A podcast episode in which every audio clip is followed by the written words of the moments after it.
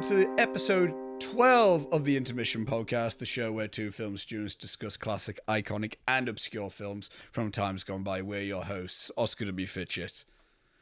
Robbie Tweedale. Oh, I caught him just down in his. Caught what have you got it. there? I got Coffee? it. It's a coffee. I need to. I'm staying awake, bro. I'm staying I- awake. I had a. I started having a coffee, but it tasted really rank. I don't know what was up with it. so I just like. So I'm not. Ca- I'm not caffeinated at all today. I think So- that's the uh, the telltale sign of someone drinking too much coffee. Is when coffee starts to taste terrible. It, it tasted really watery, and I didn't know what was up with it. So Oh, either nice. way, uh, this is uh, the first podcast episode of the year. Well, Yes. of of 2021, breaking the illusion completely right now. This is currently the 20th of December, so we I'm don't wearing know. a Christmas jumper, Yeah, which yeah, is, which is helping no one. There it is. Class. Excellent. And also, that's also another thing. We're giving this a go. We're giving some video a go. Yes. Um, we tried it with the It's a Wonderful Life. We're not in the same place this time around. As you Sadly can tell, enough. it's currently the Christmas holiday period. It's currently the Christmas holiday period. So we're trying it through um, uh, Skype and this type of recording. If it doesn't work, then it doesn't work. But we're giving things a go. Um, so yeah. Robbie, it's been, it feels like it's been forever. How have you been? uh, well, uh, coming to you live from the Battle of De- Geonosis. Um, yeah. I am. I'm good. Um, Jedi's all about. They're loving it. This is going to be so confusing to any Spotify listeners. Yeah, sorry. Oh yeah, sorry for anyone listening on Spotify. I've put, a- you know, you can put a background on Skype, and I've just got the Battle of Geonosis going on. Um, part of part of me is so tempted to not just like in future just never like explain over Skype of what we're gonna do. I want it to be. I'm gonna keep up with the theme of having a background related to the film we're discussing, and you're Uh, going to just do a random fucking thing okay, every time. work- that works for me. Um, So that yeah, so that so that'll encourage people to actually go to the YouTube channel. yeah, exactly. Watch us on YouTube. Um, I've yeah, I've been doing all right. I mean, um, been getting stuff done. Um, doing some videos, doing some editing, doing whatever. It was my one year anniversary yesterday with my girlfriend. Thank you, thank you, everyone. Um, why you made it a year. You made. I don't. I, ha- I have no idea how that's happened.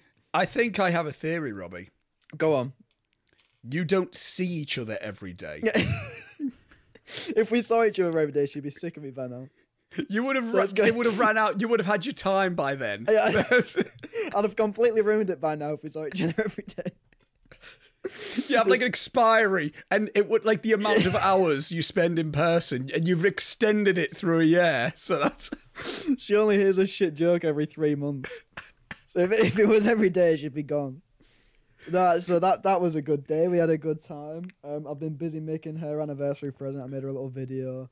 Yeah. Um, and that's all I've been doing my time. I've got my nephew here at the minute. He's loving it, crawling about in that. So yeah, how have you been? Good sir. I mean fine. I mean Yeah. fine. In real, in real, I I mean to briefly explain to you was gonna try to do uni work this week, first week I'm off, and I've just been completely burnt out. Thanks digital production, and then. Uh, just completely burn out. So I was like, you know what? Before I start delving into a 3,000 word essay on existentialism in film related to French New Wave and the Before trilogy, I'm just going to, like, you know what? I'm going to sit. I'm just going to watch a shitload of films. And uh, that's what I'll be doing. I'll be catching up on 2020 films for when it does come to our best of 2020 list. Because Yep. God knows I didn't do much 2020 film watching in 2020. Uh, Cheers, COVID, for that. Uh, but yeah, um, yeah, that's exactly what I've been doing, and more will be discussed about that in future weeks and such stuff. and such. I was going to say something. I literally was going to say something regarding in relation to something, but I'm not going to create any dead air. If I remember it, I'm just going to say it off the bat. Good but stuff. Robbie, we're going to just get right into this episode, episode 12 of Mm-hmm. the Intermission podcast. We're talking about the 1941 character drama Citizen Kane. We are indeed. The film is directed by Orson Welles and is written by Orson Welles and Herman J. Mankiewicz. The film stars Orson Welles, as Charles Foster Kane, as well as starring Joseph Cotten, Dorothy Comingore, Everett Sloane, Ray Collins, George Coulouris, Agnes Moorehead, Paul Stewart, Ruth Warrick, Erskine Sanford, and William Alland. I'm probably butchered so many of those names. That's all so- It's fine. Um, the plot synopsis of Citizen Kane, according to IMDb, is following the death of publishing tycoon Charles Foster Kane, reporters scramble to uncover the meaning of his final utterance, Rosebud. That's a perfect plot synopsis there. Yeah. Says it perfectly there. I don't know why it was so difficult for It's a Wonderful Life to do the same. but, uh, who knows?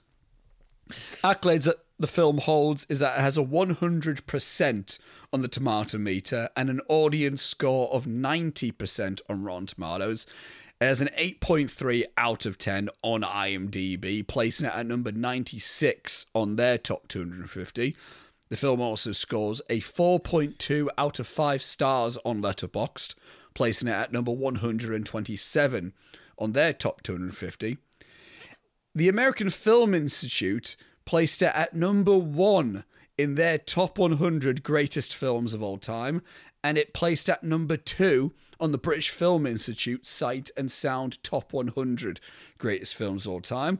And it was nominated for nine Academy Awards, including Best Music for Bernard Herrmann, Best Film Editing for Robert Wise, Best Sound Recording, Best Black and White Art Direction, Best Black and White Cinematography for Gregg Toland, Best Lead Actor for Orson Welles, Best Director for Orson Welles, Best Picture, and it won one Academy Award for Best Original Screenplay for Orson Welles and Herman J. Mankiewicz. So, with Citizen Kane, it is uh it's it's almost become a um not a joke. The name itself has become more well known than the actual film itself, I think. I think Yeah. the leg I think the legacy that the film holds of being Citizen Kane is a lot more well known than what Citizen Kane is actually about.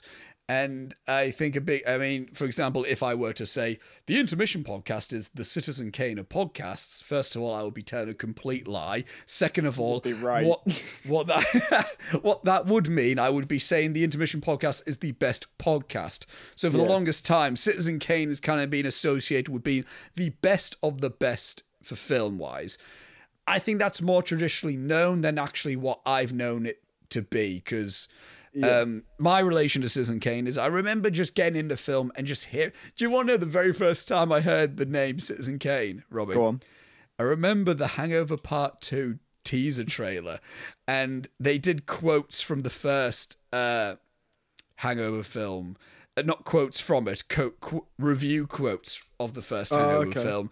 And there was one quote that said the fir- the sequel t- or like the first film was the Citizen Kane of I forgot the exact terminology it used. The Citizen Kane of like of um hangout film or something like that. Like some sort Right. of like okay. Yeah. Yeah. some sort of specific sub genre of comedy. It said The Hangover was the Citizen Kane of that. And being confused, me like, what does that mean?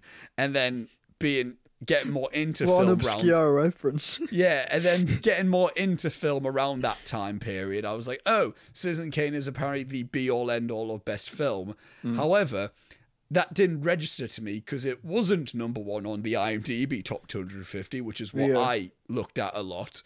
But it was more number or Empire. I don't think Empire magazine even put it at number one. No, to me that was more The Godfather that I kept seeing at those Yeah. high spots, and Citizen Kane was more so number one in the American Film Institute lists, in the BFI lists.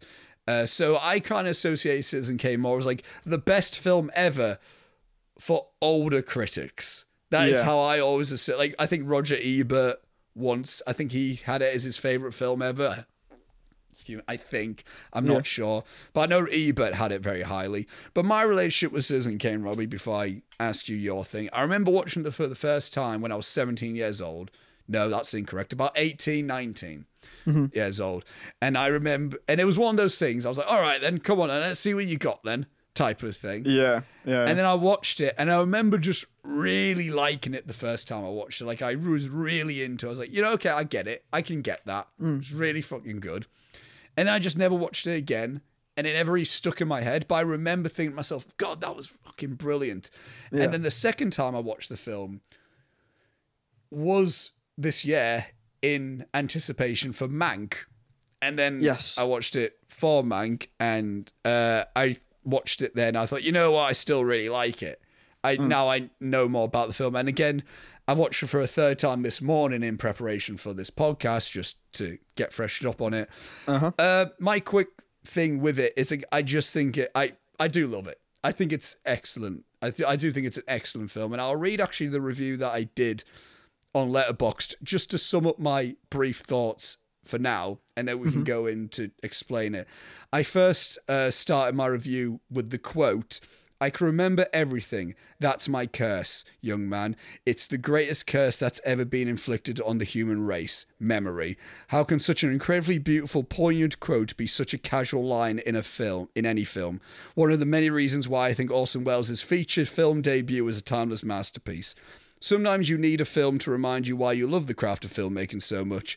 Citizen Kane was that for me at this current time. On a side note, Welles was the same age as me when he made Citizen Kane. That is one way to feel like the biggest underachiever. So, so that's my basic thoughts on Citizen Kane and my relationship with Citizen Kane. Robbie, what are your relationship Okay. and thoughts on Citizen Kane?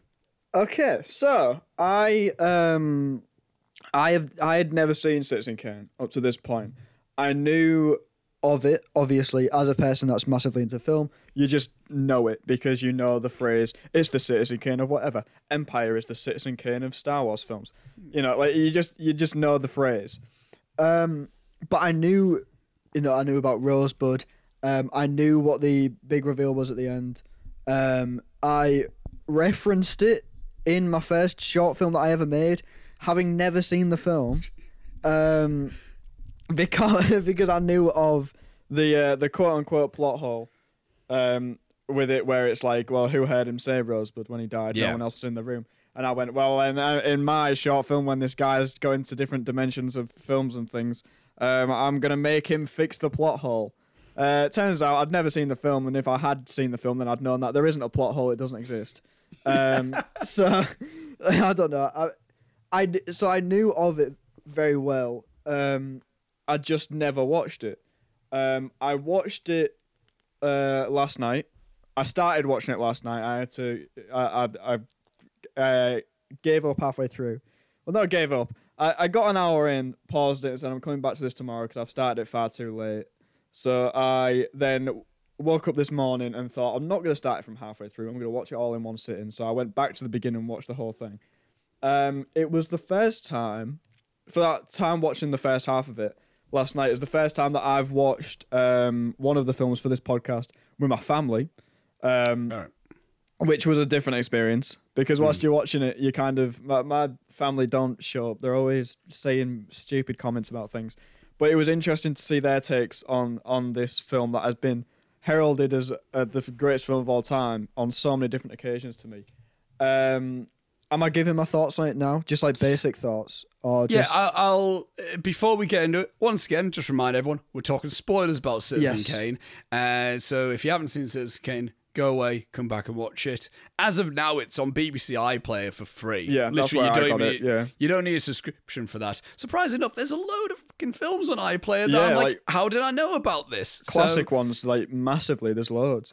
Yeah, yeah. So if I don't know if it was st- no, it'll still be on by the time It this it was on this podcast morning. is on.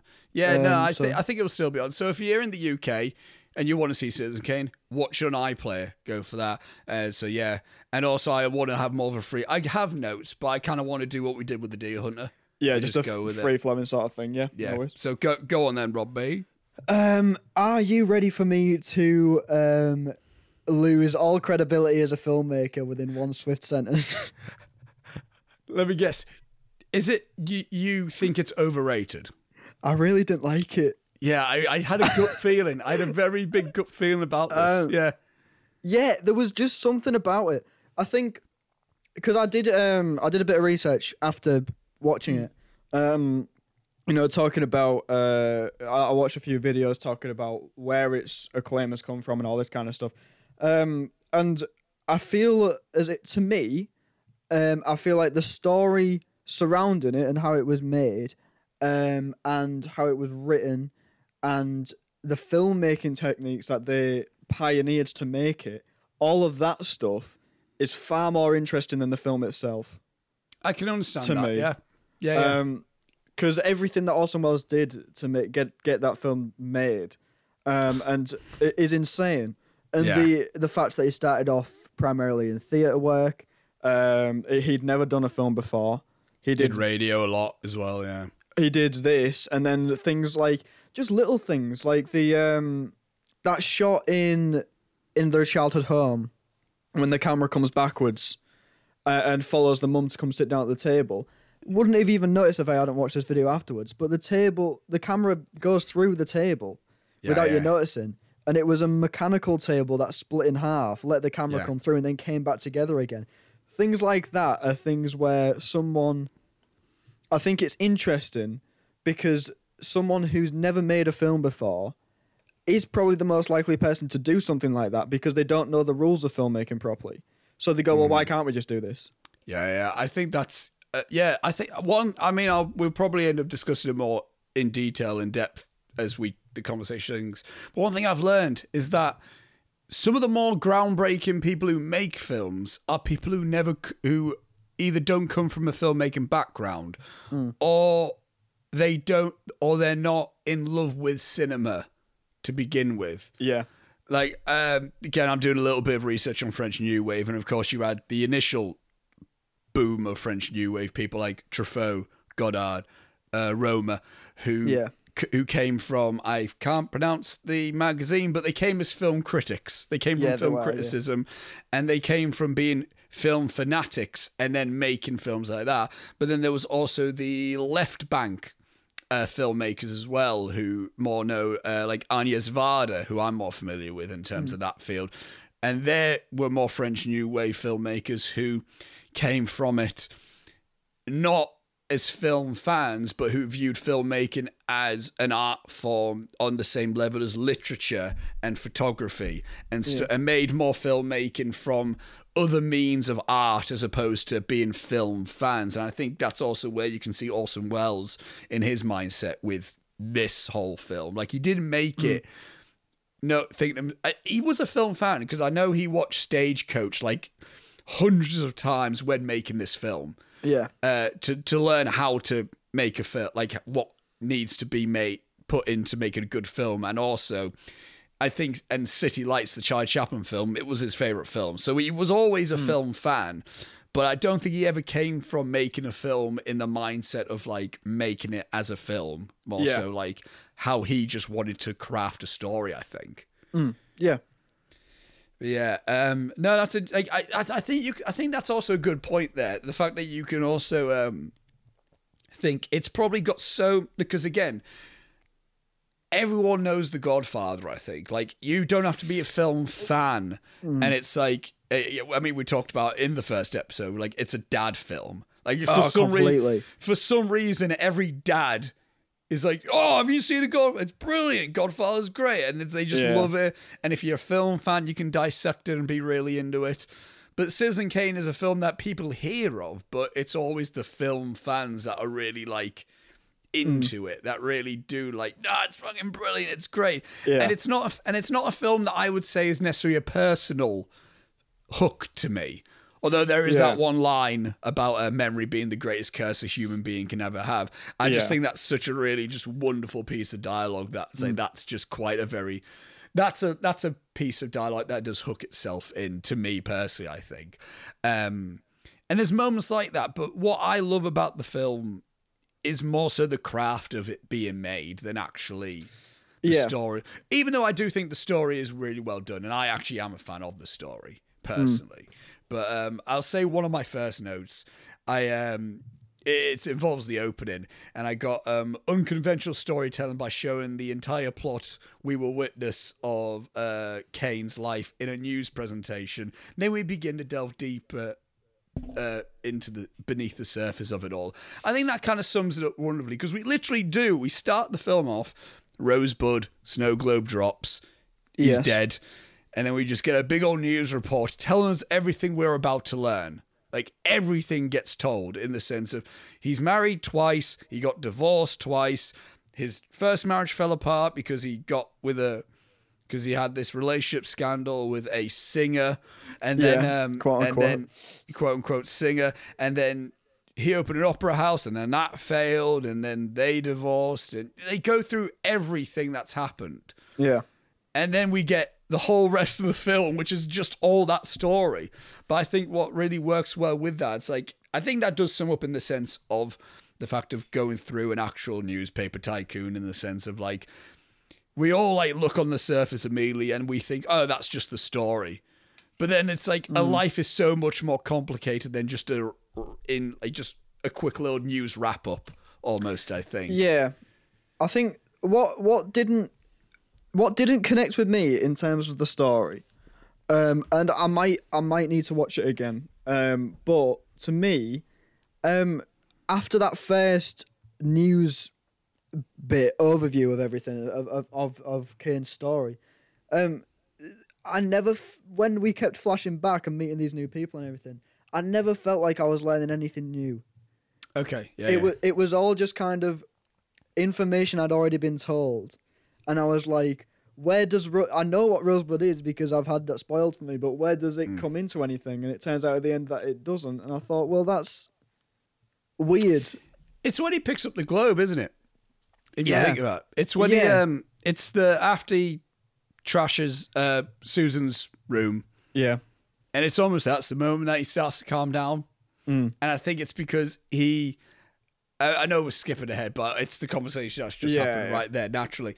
I think it's like Rosebud fits into it in the sense of that's a representation of the home he didn't want to leave, and it's almost like he's almost being thrown into this wealthy life without his consent, and all he really. And again, it's the same. It's a similar. Like, you can look at it in the sense like how like how Michael Jackson's story is the same thing, where they're like he never got a chance to just be a normal kid yeah, and he just had this fame and that was it. And, it, and, and again, you could look at it in that unintentionally. This could be looked at as a also a reflection on Michael Jackson in the sense of when Michael Jackson just built Neverland. It's like I forgot the name of the place that Foster Charles Foster Kane built, but it, when he just built that massive Yeah. fucking like place, he was like, "This is just my sanctuary." Xanadu. almost. That's it. Xan- That's it. There you go. There you go. But yeah, it's a. I think it's like it's like that moment where like everything just feels like it's crumbling to him, but then he just gets that moment mm. of like, oh yeah, just just go back to your chat, just go back to that moment where you felt fine, where you felt Yeah. normal. So I- That's how I perceive it, at least. Yeah, I, I read it more as like a a sort of because the what what comes to light basically in terms of him him as a character is that he's um he's always just he wants people to just love him and he'll do anything for that so he starts off saying i want people to love me i want people to look to this newspaper as this shining establishment and i'll make this declaration. This is what he's going to do. But because he wants other people to love him as well he completely goes back on what he said he was going to do in the first place and the newspaper turns into a completely different thing. Um, but he's doing all these things he doesn't realize he's doing them but he's doing them to please everyone. So when i took rosebud as this um i mean spoiler it's the sled it's the sled that i used to play with as a kid um when he was at his actual parents home i took it as a representation of where that idea of wanting to be loved comes from which would to me be being given away by his parents like yeah, as yeah. a as a really young kid. Um that's that's how i saw it just that he's rosebud to him represents life back in that house with those parents um and he didn't feel loved by them because they gave him away. So he thought well if they won't love me everyone else will i'll Yeah. do everything yeah, else for them sort of thing Yeah. um, but I, I I like it because it goes into a, a, a, something that I've made loads of notes about. Um, that the film has really modern sensibilities in the way that it, the story's told. yeah. It's the fair. It's the earliest like straight up character study of a guy that I've Yes. seen. Yeah, yeah. Which is why I think it it did become such a groundbreaking piece of film. Yeah. Like just this guy comes up. He was known because people. He was he was well known, uh, just generally in in the industry. Not obviously not for film, but this guy Yeah. who just comes up, makes a film, and it just throws away everything that everyone's familiar with, Yeah. and it's just like, whoa, film can be this as well. Like I think Mm. that was like that was the that might be the earliest example, or uh, uh, especially in American cinema, because I can't because I know like the globe has been doing all sorts of mental, like you got the German Yeah. expressionism that were doing all sorts of things Yeah, yeah. In, in that whole thing. But in terms of American filmmaking, I think that might be the earliest time where like, right, let's just. This is weird as well. This was also wartime, or like just post-war to forty-one. So it was. Yeah. Just It was nearing ve- off the end of it. Yeah, so at this point, no one was making these character studies about one dude. They were hmm. ma- and and concept and a concept piece on what fame can do for a person. They were making films like Fred and Ginger films, or like, hey, Yeah. let's be happy, everyone, everyone, come on, let's be happy. And so it was, and especially like almost this scale of it as well. Yeah. I mean, like I think at least visual scale. Like this film never felt small. It was always a big feeling film. Yeah. And again, it wasn't like this epic. It was a dude. It was a story about one guy. I, find think. it interesting that there's a scene when he says, um, "War definitely isn't coming," and I think, I, I mean, I, I had to. Look, this is me being trained from uh, doing A level film studies, where you look for, good, for to get good marks. You look for if any anyone doing A level film studies to get good marks, look at political and social context from the time when the film came out. Um, forty. If they, this came out in forty one. Yeah. Um, and it was being made in 40. It was, Yeah. It's, uh, So America joined World War Two in 1942. So Yes. it would have been the year before. So him saying like there isn't we aren't there is not going to be any war or anything really stood out to me. It was kind of Yeah. like that's quite interesting. I don't I don't have really a point about that, but I just No, no, things are interesting like that. Like recently, I yesterday I watched um Ma Rainey's Black Bottom, which is on Netflix, Chadwick Boseman's final film, and there's a specific line that he says in the film that quite hit me where he said I think it's something along the lines of "My time will come. It hasn't yet, but they'll know," or something like that. Yeah, and it's oh, and it and it's and it's like ah, That's this was it. heartbreaking. I was like, ah, and this was his career best performance as well. Like this was like a performance. I was like, ah, it was like how Ledger did Joker. I was like, ah, I can imagine more what more he would have done after this film. It's a similar thing with Chadwick Boseman with Ma Rainey's Black Bottom, but it's like sim- Hmm. similar things like that. I know that's not necessarily completely comparable, but it's interesting with moments but like it's that. Like yeah, like, just the context of it was quite was quite interesting because it's like um, Casablanca has that scene because there's loads of stuff about that film in terms of political context, saying oh Rick's meant to be be representative of the USA before they joined the war because he doesn't want to be mates with anyone, and then at the end he makes mates with a French guy, so he's joining the alliance and all that kind of stuff. Mm. But I think it's interesting to see how much political context and things crept into films at this time because you don't you don't see it as much now. It still it still happens, but I think I don't know. The film It's world's a very the film world's a very different world. It's like when we hear when we I mean we'll get the things about trivia in this. That Mm. Yeah, oh like God, it's like yeah. like things are mental. Things are absolutely mental in the sense of uh like I mean when we were on about Godfather there was or like Apocalypse Now. Like the amount of things Mm. we would read about what was happening behind the scenes. It's like you don't hear about that now. It's Oh, like God, Tom no. it's like Tom Cruise shouts at five people on Mission Impossible Five and then that's all of a sudden like the what? I don't believe this. I can't have- believe this happened. I've loved seeing the outcome of that. It's hilarious. oh, it's brilliant. But like that's what I mean. It's like that happens, and then that's the thing that's like stirring Yeah, the yeah. industry. It's like there was like think there was all sorts of inside jobs Yeah. happening back in like the forties and seventies Oh, seventies gotcha. and all. But yeah, another note that I've got uh, when I was watching this, um, I was saying the filmmaking is such a unique blend of thirties noir in terms of lighting, like the harsh Mm. And Welles's own creative artistic technique, which was mainly the cinematography. Which who was the cinematographer? in? Gregg Oh, Toland. Yes, there you go. need to give so much credit to Gregg Toland in this film because I think like if there's anything you walk away from this film, it's the visual uh, presentation, especially the cinematography. I think it's um, it's phenomenal. I think like because there's- and and it holds up. It really Hmm. does hold up. I mean, I, I, uh, in in the research I did afterwards, he there was um, they developed a specific kind of lens for it, and I The didn't. defocus, yeah, I've deep got focus. yeah. I didn't I didn't even notice it whilst I was watching it, but when it got pointed out, I was like, that makes a lot of sense because they they developed a lens that could shoot where everything in the foreground and the background, everything was in focus, um, which made it allowed it to kind of play out a bit more like a stage play Yeah, yeah, yeah. than anything, which I guess was in more in Orson Welles' kind of wheelhouse in terms of yeah. in terms of that stuff. But um, definitely definitely trying to think more he was definitely trying to think more about what equipments and techniques can be used to be, to be adaptable to the performances as opposed to how can the performances adapt to the technology that we have exactly. which is what a lot of the time was doing i mean even past this time hitchcock Mm. did that what happened there my computer just turned off my What? laptop my laptop just turned off that's strange That's very strange.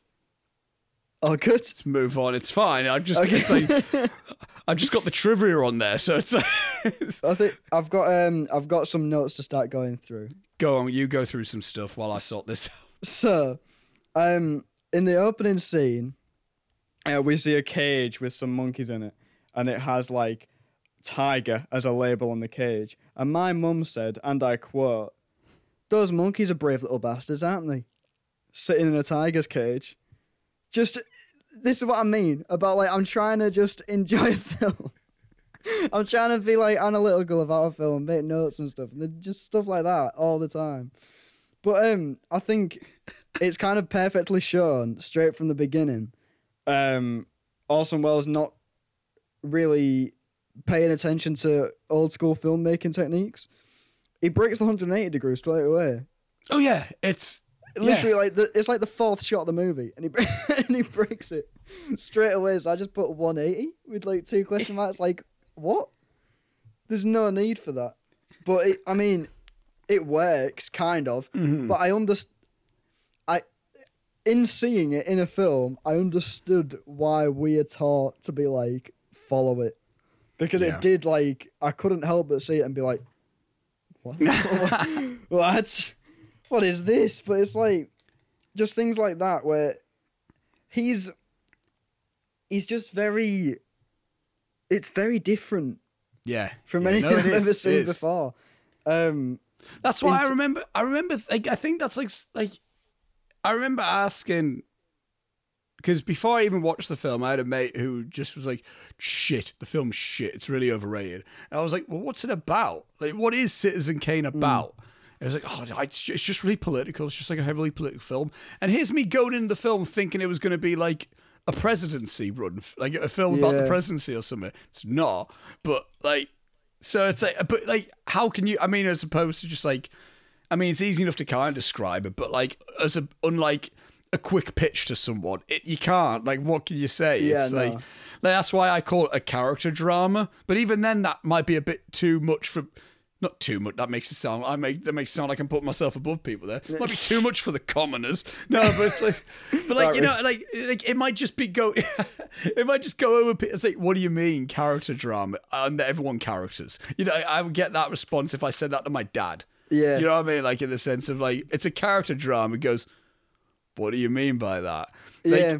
Like as opposed to someone said, what's Star Wars about? It's like, oh, it's like a space film. It's like a sci-fi fantasy film where it's like those space samurais, and they go, oh, okay.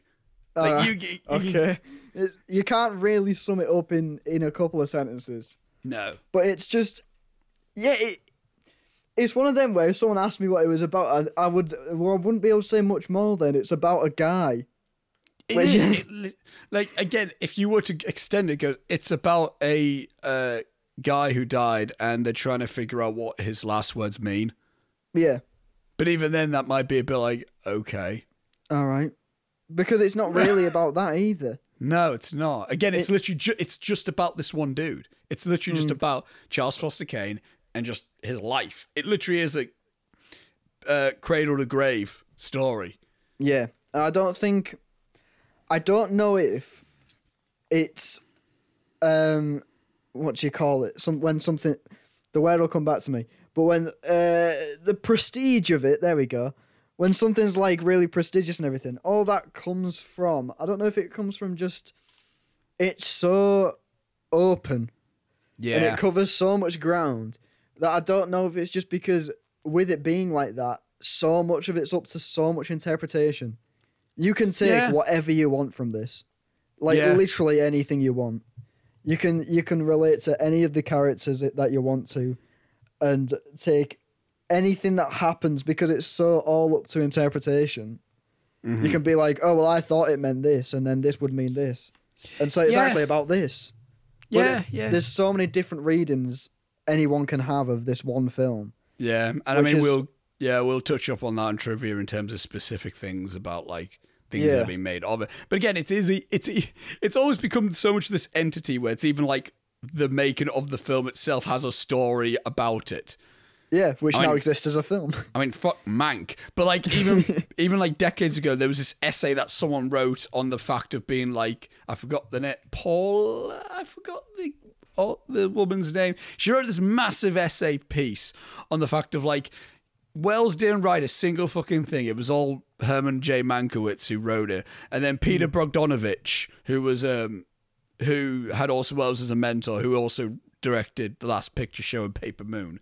Um, he basically did a counterpoint to it, being like, "No, Welles did have his share of writing it, and here's examples." why." the fact there's a story about like who the fuck wrote the film, yeah, like, like how's that even a thing as well? Like, imagine that's just interesting on its own. that's fascinating just anyway i think where that's a thing. Uh, but uh, in terms of the cinematography and fr- i just jesus christ I keep smacking the microphone. Sorry there sorry there anyone listening. Um, but it is just like it is a thing of like um it's the framing that's a big thing to me. I think because I've realized I'm a big sucker for framing, and I've also realized I'm a big suff- sucker for a framing that involves someone and then a mirror shot, like someone Oh. and then a mirror and then that person's reflection. I'm a oh, big fan of that, and they have plenty of that. There's that one bit in the part that in the party sequence, and I and it's Leland to one side, the other guy to the other side. I can't remember the dude's name, and then mm-hmm. there's just Ch- Charles in the back, center back, dancing, and then they do a. And that was already a good enough frame for me. I was like, "That's already excellent. Yeah. that's already an excellent frame." And don't then need to they do a sh- anything.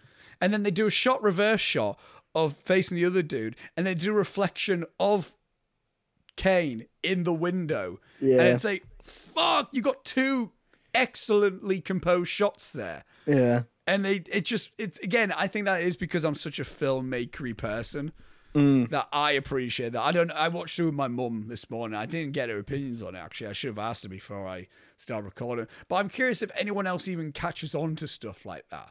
Which is what I mean. Yeah. Like I, I'm not sure if we catch on to that because we we I mean we're studying film. Fucking hell. Yeah, we we're, have to we're, like we're trained to do that. we have to like make sure every frame is intentional and if there's a Oh, dodgy God, frame yeah. and if there's a dodgy fr- camera position we get asked why was that like that and then we have to make sure we have a fucking reason and like understanding of why we did that Yeah. like so i think it's like it that works for me because i'm now watching films looking at every fucking frame Mm. and that frame and again and with a film like this where every bit of framing is just so intentional and so non-accidental like it's just and it's two hours. It's a two hour film. And everything is so on purpose.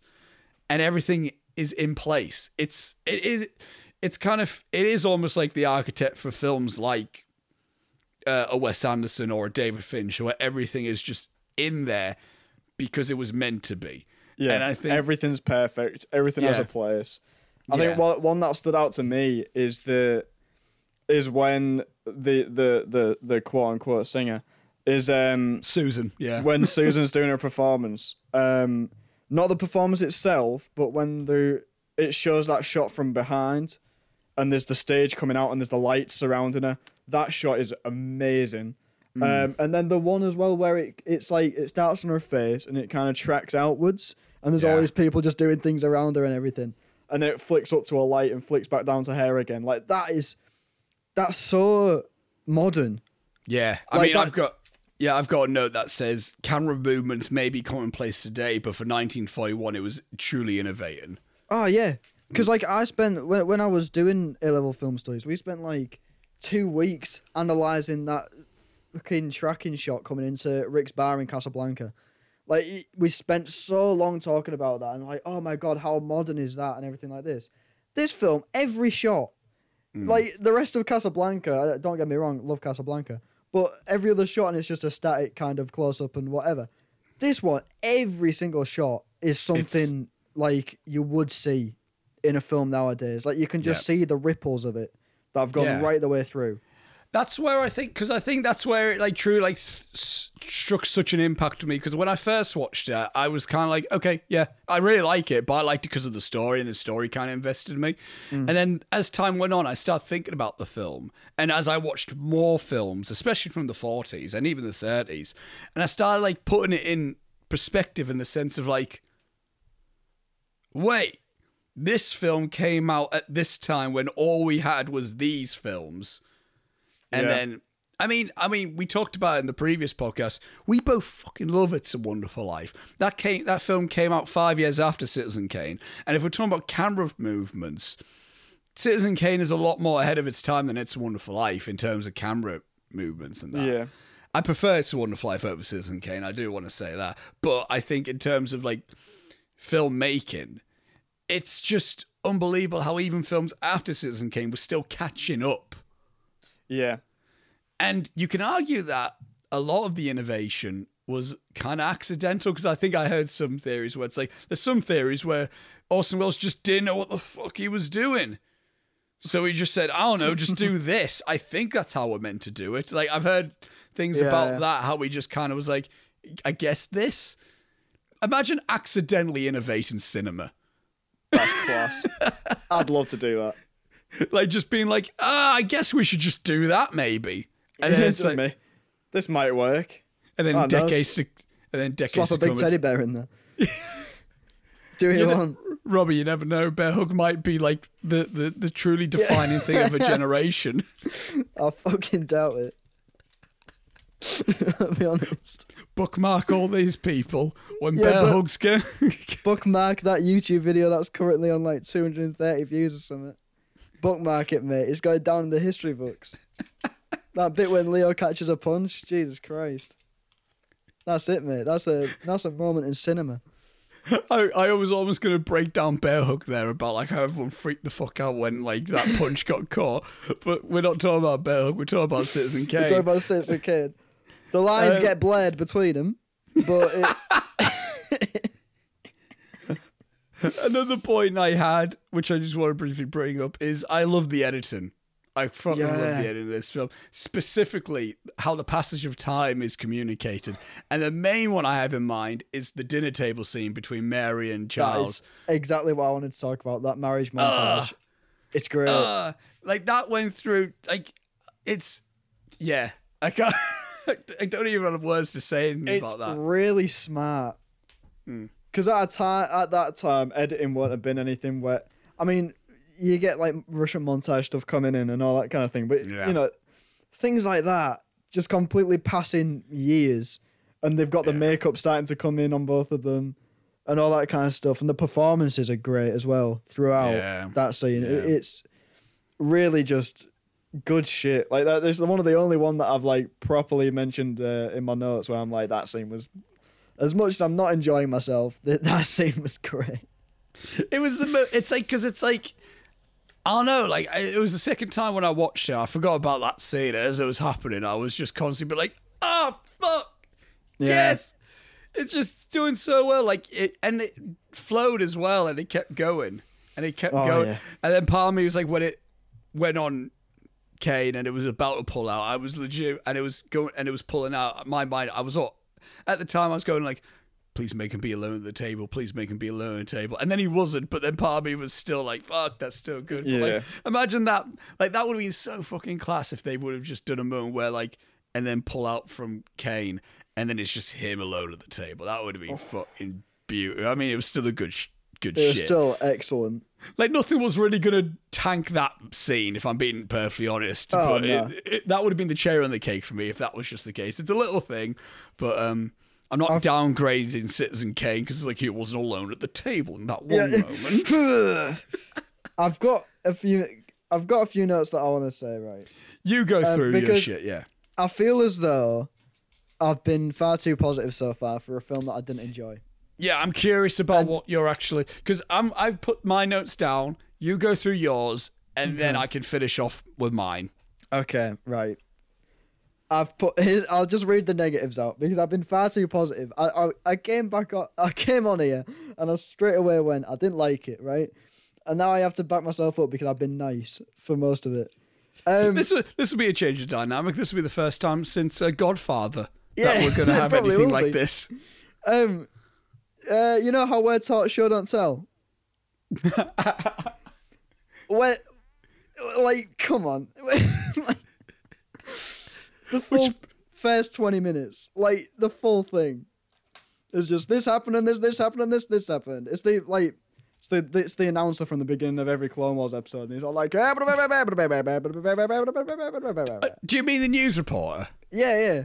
Well, the news. re- It, it was a news report. I know, but it's just that was the Oh. point. It's like they were.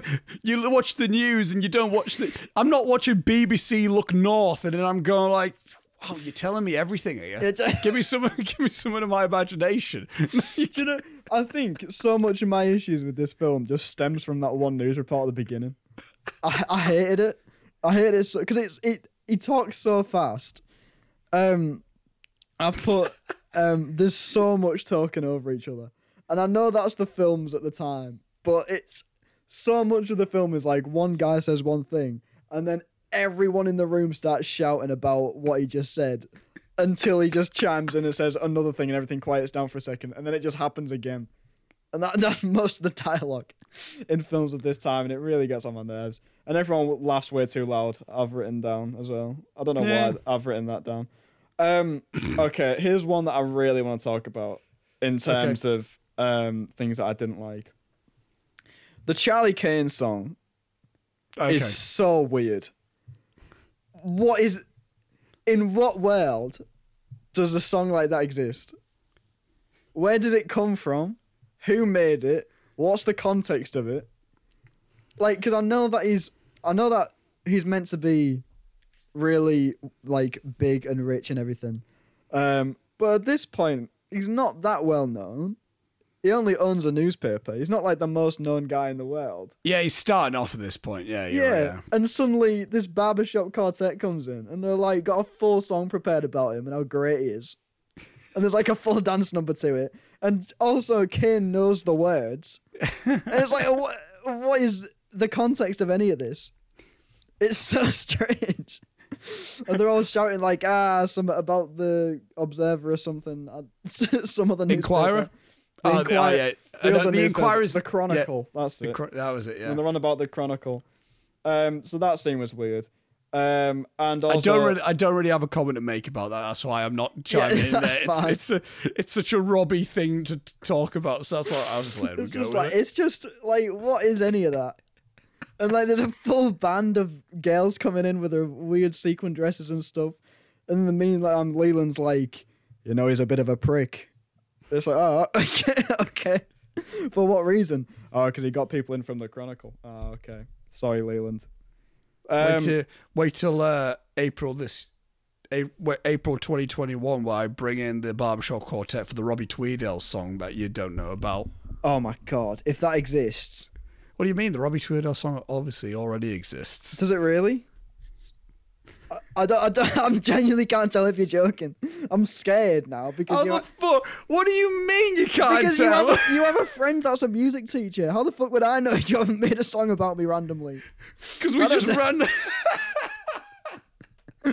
Just to pull out someday to fucking annoy me. Robbie, I, Robbie, I can write artsy fartsy dialogue. I can't write lyrics. I can, I'd, I I'd can, be- I can write a conversation about the eyes are a window to Oh. the soul. Never mind trying to rhyme Tweedale with something. Oh my god. I got really scared then. Like, simultaneously scared and excited. Um, the last one that I want to talk about, which was like a main issue of mine. The Birds transition is the fucking worst. Oh, I, that's weird. I do think. What is that about? it's just like he's like, well then, I'll tell you a little story, and there's real loud for no reason. It's like fucking where did that come from? and there's no need for it. It's like a really superimposed bed over the top of the footage. and then it cuts to, to, to Kane wrecking, wrecking shit. Yeah, to him just wrecking Yeah. stuff. But I mean, so I mean, generally, Okay, I'm gonna I'm gonna sum up my disdain. um, Disdain. It's not disdain. I didn't hate the film. Um, Fuck I it. think, yeah, fuck this movie. This is how we start with Deer Hunter. Remember that? We're like, no, we don't not like it. And then it's become a point now where every time it gets brought up in uni, we go, what the fuck was that film? And It's so bad. I think right. Okay, my main issue stems from that newspaper scene, like the news, the the news broadcast. tanked it for you. It wasn't going to redeem itself. It it it couldn't because at that right. Okay, it goes on for like ten minutes. I don't know And it- about that. Is it that ju- long? It feels like it, and it's just a guy, right? Basically, like he's doing rap god, just spitting off facts about this man who we've just seen die, and it just he reels them off to a point where you don't really understand what's happening, but you know enough, and from the enough, um, that that whole thing going through his entire life, just from knowing enough and having an inkling of how films work and how storytelling works, I could I knew exactly what the story of Charles Kane was after that. Yeah, And yeah, so and so then the rest of the movie, the remaining like hour and 50 minutes of this film is p- him as a reporter going up to people and going, "What do you know about Rosebud?" And they go, "I don't know anything about Rosebud, but I will tell you this story." And then they go on for a 40-minute sequence of things that I already know because I saw the news report at the beginning. Like if it was if it was literally just take the news report out and then it was just Charles dies, his last words were Rosebud. Cut to the news the, the newsroom. They're like, we need to find out what uh, his last words were, Rosebud, and then we just find out the things organically afterwards. Okay. No, I I'd- get that. I'd have been fine, and I'd have probably really enjoyed it. I, I, I, wouldn't have understood the whole Rosebud thing at the end, but I'd have like I'd be able to piece things together and give my own interpretation of it.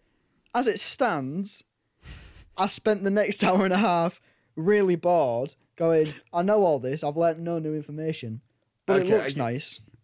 Because my thought was like, because it's like, yeah, we got the surface. Le- I guess you could. I guess your argument would be like the the stuff that we end up getting told getting told wasn't interesting enough to warrant it being in a Yeah. film, right? Yeah, I get that. You Because to me, I look at it in the sense like, well, then, because we no, I- no, I can get what you mean. I can understand what you mean there.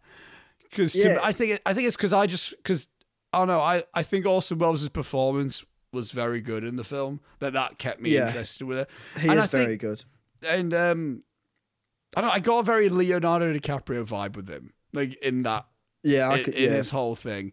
Uh, but twenty, but like forty year old Leonardo DiCaprio, not like, which is very interesting considering. Orson Welles was 25 when he was doing this. Yeah, he has such a maturity about him. yeah. Um, Who plays uh, Orson Welles in Mank, or is he not in it? I forgot the dude's name. It's someone I'm not familiar with. Oh, okay. Um, he does a very good job in Mank. He does. He, he Yeah. It's a bit of an Orson Welles impression, but it's a good Orson Welles impression. yeah. So it works. Um, but yeah, I think. Um, no, I can understand that, and and I how I thought it was actually quite a clever way to do it in the sense of here's this just quick, like, like a boxed up version of his life. And now we're going to get the more in depth look into his life, because I think you can. Because I think you can like look at that in the sense of we can read an article about an incident, but it's always so much more interesting to watch like a documentary or an interview with a person about Yeah. the incident. Like I can't think of an example, and like I mean, we all know. Um, oh, I think I don't know. Um, uh, the Amanda Knox instance. I'll bring. I'll say that whole thing. I remember bits about that when it was happening, because it was a British girl that got killed Yeah. in that situation. I knew bits about it. Um, but the when I watched the Amanda Knox documentary on Netflix, it was so much more of like a holy shit thing because it was actually interviewing Amanda Knox and interviewing people involved in the situation. So I can look at so you can look at it more in terms of that sense was like, yeah, we just got told everything, but in my opinion, we didn't get a personal look at anything. And then the Yeah. rest of the film was more of a personal look at what we've already been told. Is how I think about it. Okay. and I, and I guess it, is, and it, I think that proves it's a technique that can work or not work. Like it can either be like a thing of like, oh, uh, you've already told me everything, so I'm just gonna predict it all, which Yeah. is example that. For me, it's more of a thing where I'm looking at in the sense like, oh, I remember that being mentioned. Now let me now I'm interested to see how it actually played out. That's how I look at it. Yeah, I suppose. Yeah, I think the way that I was looking at the news report when I watched it was it was happening so fast that I was yeah. tr- I was trying to keep up, and so I then had to infer what had happened between the main kind of bits that I could work out, and what I inferred happens to be exactly what happened. Yeah, yeah. So Like no new information came from anything that you watched. Yeah, yeah. Like I think with the whole like uh, he was married twice, divorced twice, um, and all that. It, it it kind of I saw him got it, we found out how he got married the first and second time, and then both times it was like, and I'm gonna tell you the story of our relationship, and I was going, well, I know what happened because I know that Yeah. he got divorced. It was that kind of thing, but then I could, I could still find appreciation in it Yeah. um, because of the filmmaking aspects, and I found a very different appreciation for it after after researching into it on already seeing it. Like after Yeah. I'd seen it, doing the research, um, I found a very newfound appreciation for it. But my, as I say, it was interesting watching my family because they dipped. They dipped like halfway through. My mum got about forty five minutes in, dipped. My dad got an hour in, dipped. Uh, my sister came in when I was watching it this morning, and she watched it to the end, but she was just kind of going, "This is really fucking boring," and I was like, "It- "But it looks cool." And she's like, she she found a lot of appreciation in the production design and the costumes yes. Yeah. and all that kind of stuff because she's massively into that. Like she she saw when um the singer came out on stage and she had her sequin dress on and everything like that. She out loud said, um, they don't make costumes like that for films anymore.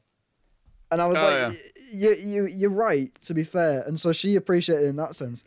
And I think it is one of those ones where you have to be into film.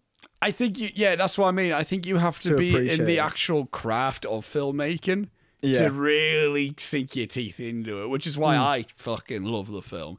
And. Yeah. again, I, I when did I watch that? Where it was the when did I rewatch it when I made that review? Uh, it was about um, third of December. So I'm trying Yeah. to think. A couple of When weeks we- ago.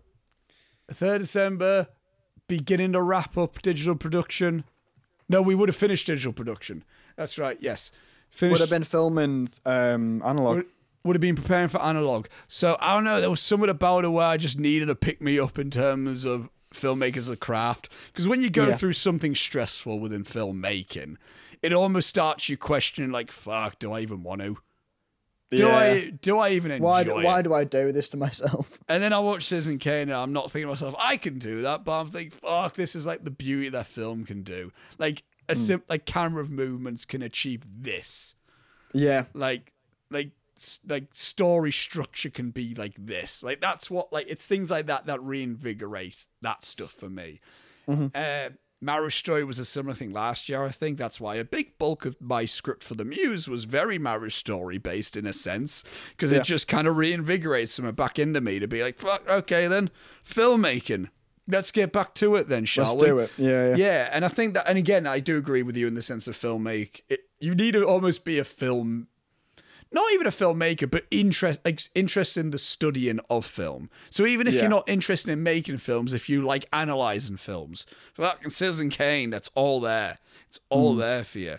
Um, because again, I'm not sure if I. I mean, I tell Gary that he should give it a go. I I say to Gary Hmm. you should give it a go, but I think if I if he were to ask me, which one should I watch first, this or The Godfather? I'll tell him Godfather. Godfather, definitely. Yeah. Just bec one thing, I think it's a better film, and one I think you just like it better. Mm. I would recommend The Godfather before I recommend Citizen Kane, and I only compare the two because they're both two films that kind of claimed as the best film of all time, Yeah. type of thing. And, and I would say Godfather's more accessible Oh, to definitely. a general audience. But again, I'm not sure how. Ex- but I think in terms of an old 40s film, I think Citizen Kane is one of the more accessible films for a modern audience. I yeah, I'd say definitely that. Uh, I'd say something like "It's a Wonderful Life" is probably more accessible, Yes, I Oh. do agree. Yeah. or even Casablanca. I mean, it's not for everyone. Uh, I, I, I, I want to discuss Casablanca in intermission at one point. Yeah, because it's not. I know there's some people have a lot of love for it. Some people really dislike it, and I feel like again, it, it's it's another one of those ones where it comes down to whether you're a film person or not. really, mm. kind of, mm. in a sense. But I don't know. I th- I'd say it probably is quite an accessible one for I think for it's- this for the era. I think it's more visually, I mean, by that. And I think it's a mm. simple enough story to follow in the sense that, right, we're just going through the life of a dude. Fine, cool, yeah. Yeah. And it's the visual side of it that would bring people more into it as opposed to, I don't know. I think, I think what it might be is because I it, it comes into question: Is Charles Foster Kane that invest that much of an investing character? I think that's mm. where it comes to. Like, is he that much more of an inve- of a character that we feel attached to? Yeah. or is it more so the situation that we is it more so we're more interested in the fact of a um of what fame can do to a person as opposed to the person themselves Yeah. and i do question whether if charles foster kane is that much of like a character that we're like fuck charles foster kane i know his shit Yeah. I- like like I, don't did like like I again we talked about it before. We said George Bailey was one of the best characters in cinema ever. Yes. Completely. On a flip side, on a flip side, we can talk about Michael Corleone being one of the best characters in cinematic history. But that's mm-hmm. because we got invested in him and his character being in a position. yeah. And but whereas Charles Foster Kane, we're more so focused on the position as opposed to. I mean, it's interesting because we do get information about him from an early age, but I do think we do we do slightly lack in any just getting to know him as a person. yeah. I think the closest thing we get to that is where he first meets Susan. That's the closest we get to that. Yeah, and I think you can see it in in that scene when he's saying what he's going to do with the with the newspaper. You can see it in that, although that that whole thing turns out to completely be nonsensical and it doesn't mean anything by the end because mm. He went back on what he said he was going to do with the paper, making it an honest paper and all that kind of thing. but I think it starts o- it, it kind of chops and changes throughout in terms of his Yeah. characterization because he starts off with all these morals at the beginning and you think oh he's a very morally just person but every now and again he kind of isn't Yeah, yeah, yeah. and it's how much of it is that is the real him and I don't think we see enough of the real him to get as invested as we could No, I do. Again, I'm, I'm questioning. Is it just because Orson Welles is quite charming? Like he, he, does- is he, is does have very a charming charm to him. So I'm not sure if it's like I'm attached to it because Orson. I, I think Orson Welles is just a very charismatic person generally. yeah So am I just attached to Orson Welles or am I attached to Charles Foster Kane? That's where the questions come in, I think. And I'm not sure if I can answer them right now, in all honesty.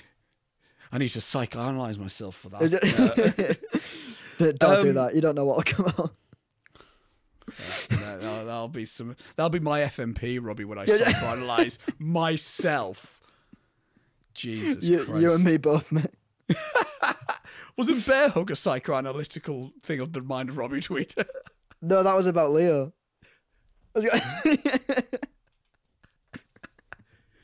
I love how on intermission Leo's just so far being this entity. We need to get him on something so we can We actually did- like. we need to get him either on one of the commentaries or just on a film that he likes. If if there's one that coming up that I know that he likes, we have to get him on it.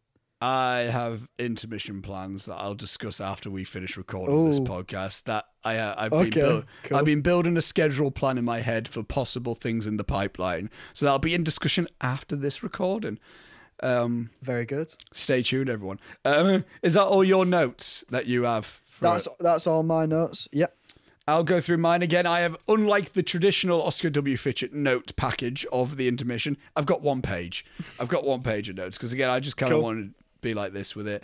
Uh, Yeah. I got um, uh, the rebellious nature of Charles Foster Kane is a mirroring of Welles himself, making him an early example of authorship. That's one thing I noticed within this because there's one moment where he just walks in and he goes like, "Oh well, uh, I'm gonna just live here," and he goes, "Oh, we only open 12 hours." He goes, "Oh yeah, the news goes 24 hours," and he's just breaking all the fucking things, and he's like, Yeah. and he's like, "You call this news?" He goes, "Well, yeah." It's like I don't claim to know uh, the newspaper industry or something. He says something like that. Yeah, I'm yeah. like, that kind of reminds me in a set. Th- makes me think of like how is Orson Welles just kind of like I don't claim to know how films work. I just do what I think. Yeah. So I, I- you again, that's what I mean. You can almost look. I think there are examples. Obviously, the auteur theory was brought in due to the French New Wave in the late 50s, early 60s by Andrew Sarris, but of co- in relation more so to um, Godard and Truffaut. But also, you can. But I know Welles was an example in the sense of uh, early examples that can be used for that of the auteur theory is Orson Welles and. I don't think you can look at, and I think Citizen Kane is a perfect example of definitely an auteur film. Yeah. Like it's an Orson Welles film. It just is. because he's he's involved in so many of the different aspects of it. I think is probably why Yeah, he and like although he's co-writing credit in it, directed it. He's a producer on it as well. I think is he Yeah. a credited producer? I think I can't remember. I think he is. I'm not. No, he's not. He's not. Uh, but he he had very uh, much so uh, powers over the producers, which we'll get uh, talked about in the trivia section. But I think is I I do think it's like, and it's like although the and again this will be more explored in the trivia. It's all been linked to William Randolph Hearst, and there are links to William Randolph Hearst, which again Yeah. will be discussed. But again, it's moments like that where it goes like, is this just a way of Welles trying to portray how he's feeling on screen? Hmm. Like, hit, like a like a a section of him is is Charles Foster Kane more Orson Welles than anyone else, and we're ju- and it's just more so glorified in the public tabloidy things that happened in the sense of William Randolph Hearst and I think Howard Hughes was also drawn as an example of all that type of stuff. But Yeah. um I, I get I get I, I look at Citizen Kane and I'm like I see and again I don't know much of William Randolph Hearst. If I'm being perfectly honest, I don't know much of the man in any regards. The most I know about him is this whole Citizen Kane thing. In all honesty, Yeah. um, uh, but I see I see Charles Foster Kane and I see more Orson Welles than I see anyone else personally. Yeah. and it, I think it helps like in hindsight knowing his life in the sense of we saw you know Charles Foster Kane became just in his own bubble, trying to do his own thing. He just came old and large, and that's just kind of, and that's what Orson Welles became. He became a big old large man who just tried to do his own thing. Yeah, yeah. Like so, it, it, it that does feel it feels almost more like an unintentional autobiography of Orson Welles without him even. He was twenty five years old. He wouldn't have known how his life would have played out, but it almost feels Yeah. like he did this film knowing how his life would, but switched film with newspaper tycoonery. It's again that weird coincidental social context. Yeah, yeah. Like Orson Yeah. Welles was ahead of his time, not only with filmmaking, but also just somehow predicting shit. But somehow his he was ahead of his time on his own life. Somehow. Yeah, yeah. Which is I, again, it's like that's why I mean you can psychoanalyze this film Oh, in yeah. relation to Orson Welles, which I think is an interesting thing to look into if you want to do so, which I'm not. Um, I got uh, and again in relationship to the auteur in the auteurship of Welles within this specific film, I put Welles's work work ethic and method was far ahead of its time. If around if around today, he would have been a pioneer in independent filmmaking. I think, if anything, Citizen Kane is one of the earliest examples of independent film. Yeah. It, it was totally just Orson Welles being, this is exactly how I want to make a film. Fuck everyone else. I'm just doing this. And that's kind of just what happened. And it's like, again, my thought was like, if Welles was like, I don't know, uh, if he was in his 20s in this decade, in this past decade, he would have been a big player for A24. That's the only Oh, thing that he would have just, he he would have been that tight. It would have been in regards to that. Because he, in life, he was so sick of the studio system. And I think he made, Uh, his whole history is kind of like he got so frustrated with every film he made after Citizen Kane because Citizen Kane wasn't a big hit when it came out hmm. and it was kind of like heavily like looked down upon within the industry so that's why whenever he would make a film studio would basically be so tight on Welles or they would let him make the film I wanted to make it and then they would cut it to shit in the post because they were like okay we'll let Orson do what he wanted to do but now let's make it how we want to make it because we saw Yeah. how Citizen Kane turned out so it's like I think Box was office so- bomb. yeah, he was so anti the studio system where like if around today he would have had an outlet for that. Yeah. Which is kind of fitting that his final film, The Other Side of the Wind, which was a lost film that got found, finished, put together, got Hmm. released in 2018 on Netflix. So Oh wow. I had so no I idea that was even a thing. yeah, like technically Orson Welles' final film was in 2018 and got a Netflix release. It's excellent. So I think it's it's it was a. I'm not a big fan of the film. I will Hmm. say that it's more of an interesting thing than the film itself, actually. Um, But uh, it's kind of it's kind of surreal seeing Netflix presents a film by Orson Welles. It's weird, but Yeah. again, I feel that that that's fitting for Orson Welles. I think, Hmm. like if he was around, he would be a Netflix guy. yeah, if you extrapolate the data, Yeah, it's likely he probably would have ended up there. yeah. I mean, kind of like Fincher, how Fincher's just found himself. You know what? Fuck, I'll just be on Netflix then, yeah, because I think And it, he Fincher's got- fits. He fits there. Yeah, for me. yeah, that's what. Definitely. Yeah, exactly. Still need to Uh, see Mank. Yeah, I'd like to watch it now. Yeah, yeah. I, I. That's another thing I'll tell you about. So I'll I'll give you a. I'll send you what I've been watching for 2020 films. So when it comes to when we do our 2020 list, we can have a, a Mm. bit of a thing. But I think Mank's worth watching. Okay. I, I yeah, do yeah. think it is definitely worth watching. Um, oh yeah, I got uh, dialogue is uh, is fiery and rapid, provided excitement to a heavily talky film. I think it's the moments where they are just like it. It is um again, it is almost like the Aaron Sorkin type of dialogue where everyone just knows the right thing to say. Yeah. Like it's, There's a it's Hmm. lot of them are, are great. Like uh, there's a lot of lines that are excellent. When they when he when he fires Leland. One of my Oh. favorite moments in the whole fucking Oh. film. I remember that it's the moment. It's like I don't know we are. We were talking. We are talking. You're fired. And I was like, oh, it was just such like It's that such moment. a punch in it. Like Yeah. And then I saw that moment and I just thought to myself, and I got a flashback, like a, I almost like I had a flash forward to being like, and then like 70 years later, Aaron Sorkin and David Fincher brought Social Network. Like that whole, Yeah. it's that one scene there where it's like, that just felt like the whole reason for Social Network being made.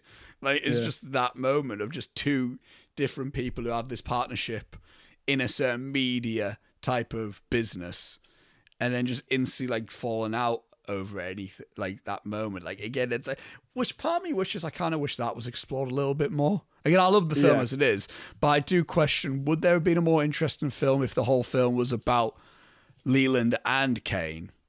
yeah, maybe. But again, I think we got that with Social Network, so I'm not saying we We'll necessarily. save it for the remake. yeah. What's when we remake Citizen yeah, when, Kane, when we remake it, yeah, yeah. when it's not blasphemous at all. Yeah, no, no, no, no. They'll, they'll film- come round. Film Twitter would be totally cool with that. Yeah, no, they'd be absolutely fine with it. It's like, no, no, guys, they're gay. Don't worry about it. Oh, don't worry. Fine. oh, that's all right then.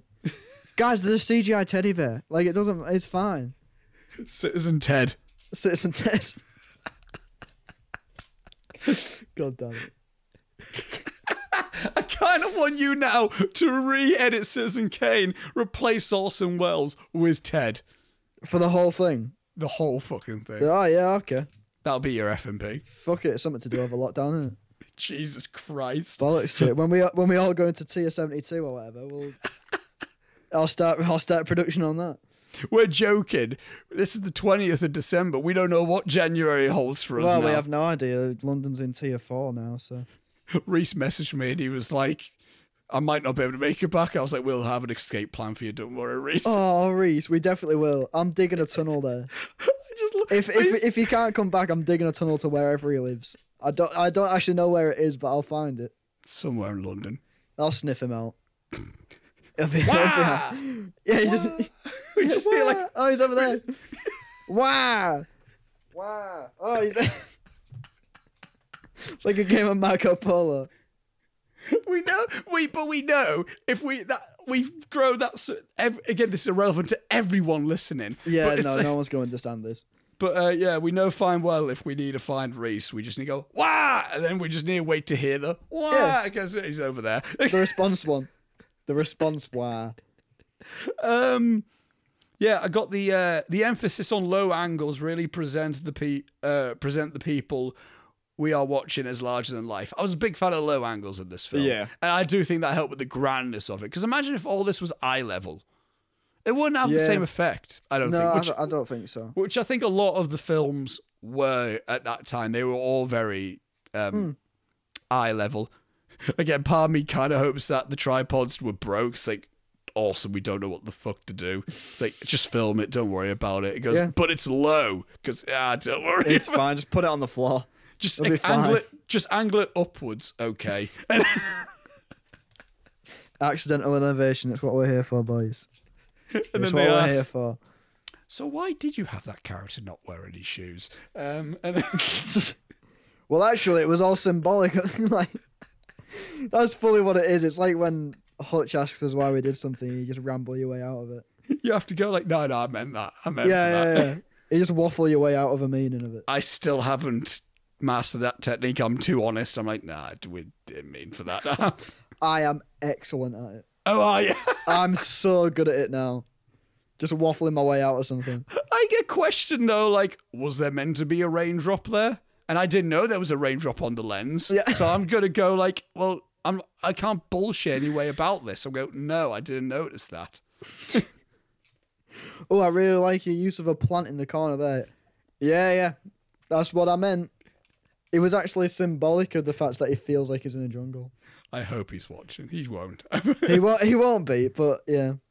if, if, if, big big up Johnny as well. Oh yeah, big up you, Dale. He'll be listening. Hi, Johnny. Maybe. Maybe. Maybe. Comment if you are. I I hope he is because I love him. I love that man. Um. I've got Yeah. um, your footage is on the way. I promise. I mean, by this point, I should hope he has it. Well, yeah, because otherwise it'll be a late assessment. Um. Yeah, I got the dinner table scene is just incredible. Like I got Yeah. like it's an example of a story that can only be communicated in film. Couldn't have done that in a play. Book would have not done anything for that. It- there's only one type of art form that could have done that, and that's film. I think. Like, It's no the yeah, because it's the visuals of seeing them throughout. Yeah. If it was just described to you or something like that, it's not the same. yeah, and like at all. and in a play you can't really communicate that quick change of like time with just like Yeah. you need, it, yeah it's incredible i think um uh, da, da, da. i love a bit of a bernard herrmann score love a, love the score actually The music's lovely. bernard herrmann's first score that he did first feature film score Bernard Herrmann, in case you're unfamiliar, was Hitchcock's main collaborator, and his final score was Taxi Driver. So he's one of my personal faves, and this was Ah. where he started, and it is really fucking good. It's a It really is. It's a great score. I think. I like. Um, I like how the score lines up a lot of the time. Yeah. He- Which moment? There's a mo. There's a specific moment. I think it's. I can't remember when it is, but it's. There's one in the opening scene where there's a, a light turns on just as there's a musical cue that I really Hmm. liked. Got me straight into it.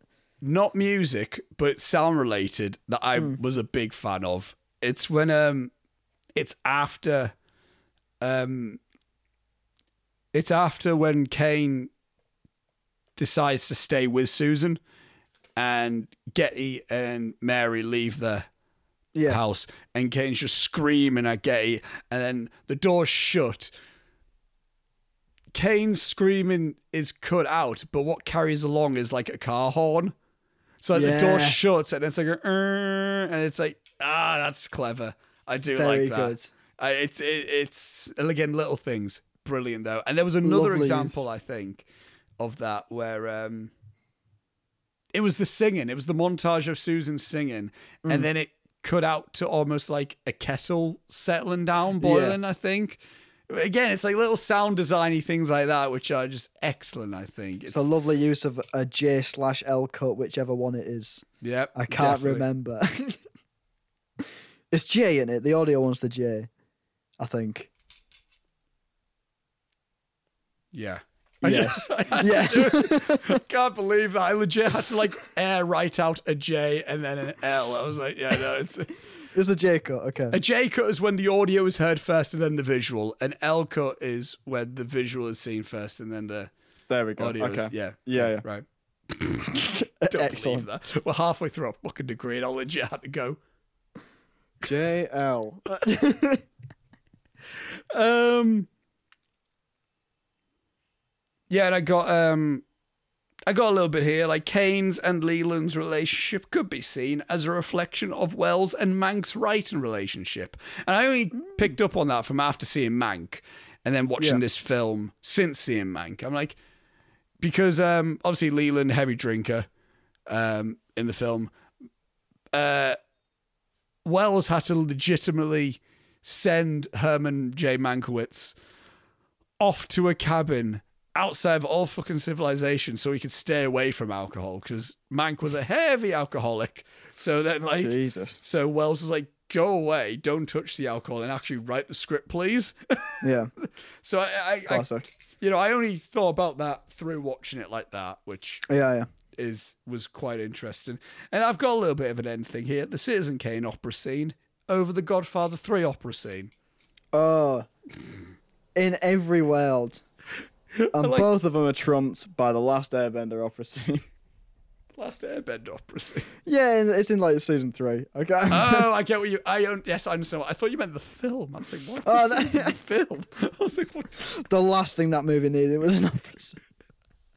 I mean, they may as well There's no need done it by now. Jesus Christ. no- we think we no, can we can people still see that video? They can it vis- see the.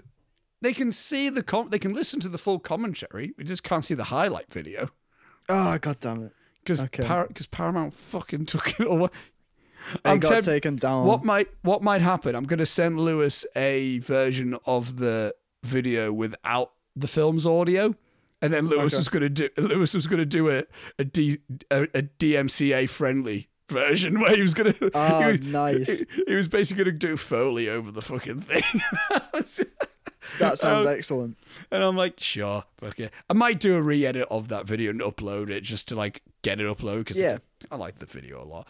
I Um, love that video. but they can still watch us commentate over the full film if they want to. Um, Yeah. But yeah, that's all the notes I've written. To be fair, uh, the the ending, I like the ending. I'm a fan of the fact of what Rosebud is.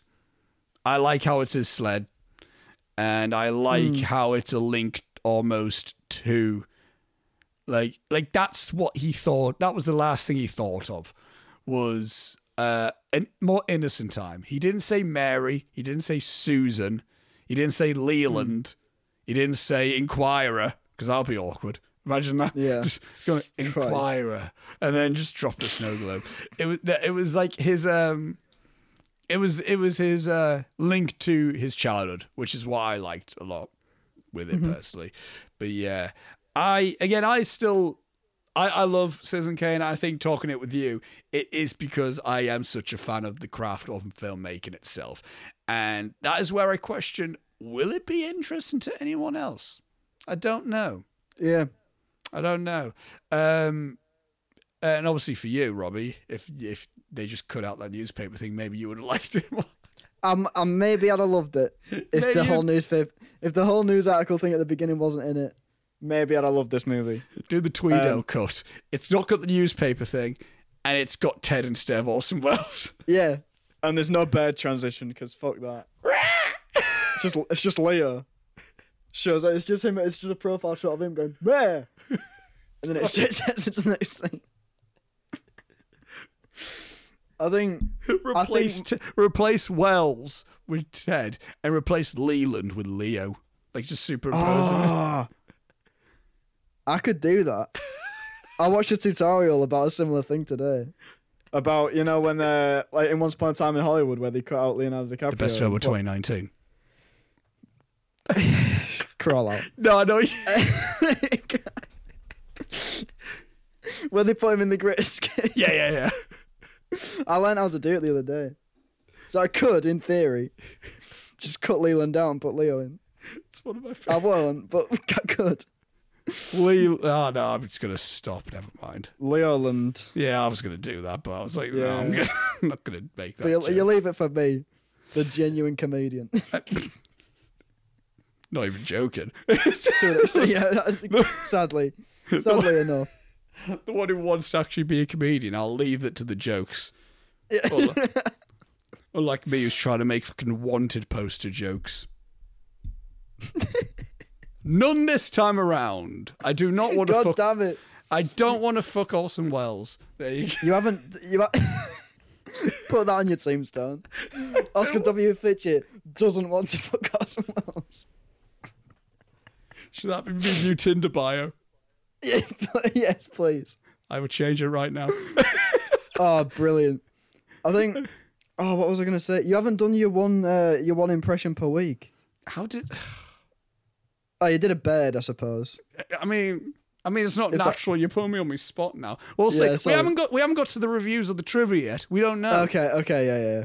I'll change my bio later. It's not that much of importance. it's not that important. Excellent. Um, but yeah, overall thoughts on Citizen Kane. I still love it. I really fucking love it. Robbie, you're indifferent on it, aren't you? I think yeah, I think the story behind the way it was made and the and the story that surrounds the film is far more interesting than the film hmm. itself, for me. Cool, cool. And with that being said, we're gonna move on to some trivia. woo. Do you know one thing I've realised? Yeah. In the description, when I put the time codes, that's one thing I want to remind people. There's time codes if you want to skip about. Yes. Um, uh, in the I don't I for the for all the videos I've never had them labeled as trivia. It's just always fun film facts. Why? I don't know. I just You I'm- you type that out. Why? Is it a surprise to you that that? no, it's a lot of copy. No, it's copy and pasting because when we Oh, okay. because when we first start it, and Hmm. I don't type. I go whoa. you, you type in fun film facts. I go, wait a second. That's not No. what I meant. No, because when we were still tr- back when we didn't have an intro or we didn't know what like to like Oh my god, remember those days? When we did remember the days God- bef- Remember the days before the theme tunes? My god. no when we did the Godfather one and we were like we, I'm still waiting on a theme song right now and then Yeah. And then but yeah and then we were just kind of like oh we're just gonna try. that'll be interesting in a year's time should we just listen back to the first episode and just Oh see god, like and just see yeah that that'll be something we'll do that then um but yeah but I just copy and paste I think that was at a point where I was like I don't want to just call it trivia I'll call it fun film facts maybe that'll be a thing and I've just always said ah trivia we're doing trivia for this but Hmm. We're doing trivia. but it's still going to be called Fun Film Facts. So there you go. Can we come up with a name for it now? Um, I don't, yeah, no. Okay, right. It's still Fun Film Facts. That's what we're gonna, it's still fun film facts. because we're gonna because God we're gonna deliver you some trivia. because uh, we, we need to work our way up to where we have jingles for each segment. Oh my god, yeah. So it would be like Fun Film Facts, duh, or whatever. I don't know. And then it would be like another Clip one. that. Lewis clip Lewis clip that. and, then, and then it'll be another one where it's just like negative Letterboxd reviews, blah. And Again, clip that one. We're using that. We should get like a cameo of like um John Challis who played Boycie from Only Fools and Horses just to like do it. There was a point where Will and I was so tempted to get John Challis to we're gonna pay a fiver to John Challis. It was a fiver each, so it would have been a tenner to John Challis to do an intro for Heel Pictures. it never happened. oh my god. It never happened, but Oh, Yeah. that would have been excellent. anyway, trivia. Um Trivia. all this has got from I am All this is got from IMDb. Fuck's sake, Oscar, try that again. All this has been attained from IMDb. So there you Much go. better. All this has been got from. Um, despite all public, all the publicity, the film was a box office flop and was quickly con. Consign. Oh my god, I'm an idiot. Let me try that again. This is me not with any caffeine in me. I've literally You can just do had it, mate. water. You can do it. Despite all the publicity, the film was a box office flop, flop and quickly consigned to the RKO vaults. At 1941's Academy Awards, the film was booed every time one of its nine nominations was announced. It was only re released to the public in the mid 50s. Imagine being so like, like, you're so bad, we're just gonna put you in a vault to never be released. Who boos at the Oscars as well? Yeah, who does that? now? Was that like other actors going like, "Boo, you suck"? Yeah, that's not a public affair. That's reporters and industry people. Who's booing? Yeah. Can you imagine, like, at the Oscars the other year, if there was just me sat in a corner, like every time Toy Story 4 got mentioned? You suck. Give it, give it to Klaus. This is ridiculous. I was rooting for I Lost My Body. That was the one I was hoping for. Oh. But Could Cla- not believe Klaus didn't win that. Klaus, Unbelievable. Klaus would have also been the one I would have been rooting for. What was Yeah. was anyone that I was heavily against that year? I think I was all fine with most of the nominations that year. No, Toy Story 4 can suck a dick. I don't mind it. Um, I have a heavy disliking for it, as we all know. Did we expl- we explained in one of the podcasts, didn't we? We uh, one of them. Pro- was- probably. It was either my one or your one. I can't remember. It was yeah, I feel I feel like we've explained my, my disdain for it. Yeah. I think it was my one. It was and we're rolling. That uh, Yeah. was done. Go listen Um, to it if you want the story on that. Here we go. Now here's a bit. Here's a few trivia points on the whole William Randolph Hearst situation. Uh, William Randolph Hearst was so angered by the film that he accused Orson Welles of being a communist in order to keep the film from being released. But that's in the news report at the beginning. Yeah, That's very interesting. yeah, That's very interesting. yeah. But like that's it's like again, this was just happening. Like you don't hear about that now. Like again, the closest thing again we can come to because I know Mark Zuckerberg was trying to get Social Network to not be made, but you don't hear about like Mark Zuckerberg going like Finch is a Nazi or anything. Yeah, yeah. It's just like it's just like it's just like Mark oh. Zuckerberg is quietly trying to use his legal team to be like just get fucking like stop that. yeah. No But- one just like spout slander anymore. Bring No, it you- back, people. Bring back slander. Isn't that Twitter? Isn't that Twitter? Right, yeah, I suppose. Yeah, I is, yeah. It's the modern know- equivalent of slander. If Twitter was around back then, William Randolph Hearst would have been like, he would have just been Trump. He would have just been slagging off Orson Yeah. Welles on Twitter. That's just what would have been happening. Jesus um, Christ. Trump will come back up in this trivia section, and that's all I'm Oh. leaving it at for now. Um, during filming, Orson Welles received a warning that William Randolph Hearst had arranged for a naked woman to jump into his arms when he entered his hotel room, and there was also a photographer in the room to take a picture that would be used to discredit him. Welles spent the night elsewhere, and it is unknown if the warning was true. Imagine that. Fucking hell. What? Yeah. Someone tried to ruin his reputation by setting this up. Yeah. William Randolph Hearst did, apparently. That is hilarious. that is the funniest thing I have ever heard in my entire life. That is so. Hats off to him. I, I genuinely, I'd have hoped he succeeded. That's so unbelievably elaborate. That's hilarious. Oh my Again, god. He I need went to write being, that down. he went from being like Orson's a communist, and now he's like, "Oh, that's not working. What else can we do? Let's just pin a prostitute on him. That's but also, so funny. I, I mean, it would have been like the 40s, 30s, so I guess it's like, yeah, that would have been absolute slanderous at the time. Yeah, nowadays, yeah. nowadays it would have been like, right, okay. okay. like, You'd be right, like, yeah. right. So what? Brad Pitt has a hooker with him. Like that's what that would be what? now. Yeah, that's what that would be now. It'd be like, yeah, of course, right. but like then it would have been, it would have been like, oh, Orson Welles with a prostitute. Yeah, like I, I saw Chris Evans' knob a month ago. Like it's fine. People move on. People forget. people It's- people laugh it off and he goes, then just go. yeah, just get on with it. it. But the fact that William Randolph Hearst was like plan, this is a this is, was a genuine businessman. If this was true, how does he find the time to map this plan out? This is like it's like Pinky and the Brain levels, el- elaborate for no reason. And I, I also like, it. and I think that that w- that did happen. So there was just a naked woman in a hotel room waiting for this, and a photographer also just waiting, and Yes. no, nothing ever happening. I like the thought that there was no one else in the room except this naked woman and a, and a photographer. And for I a also, good, for a good like four hours just trying to make small talk. and I also like to think that William Randolph Hearst was in the wardrobe, like waiting as well, just being like, "Come on, Orson, come on." when Albert was going to jump out and go, gotcha! Like, it's like, ha! ha! Now you're going to take that film down, you little bitch. That's hilarious. I want to write a script where that's a scenario. Genuinely, that is so funny. this made up thing that might not have act- that didn't actually happen in a situation that might or might not have been a thing. I want to make I want to genuinely like make a thing about that. That's brilliant. Nothing's going to top that for me. Uh, the film's op- the film's opening with just the title and no star names was unprecedented in 1941. It is now the industry norm for Hollywood blockbusters. That's Didn't one thing I. notice. That's like the credits were at the end. Like they weren't at the beginning; they were at the end.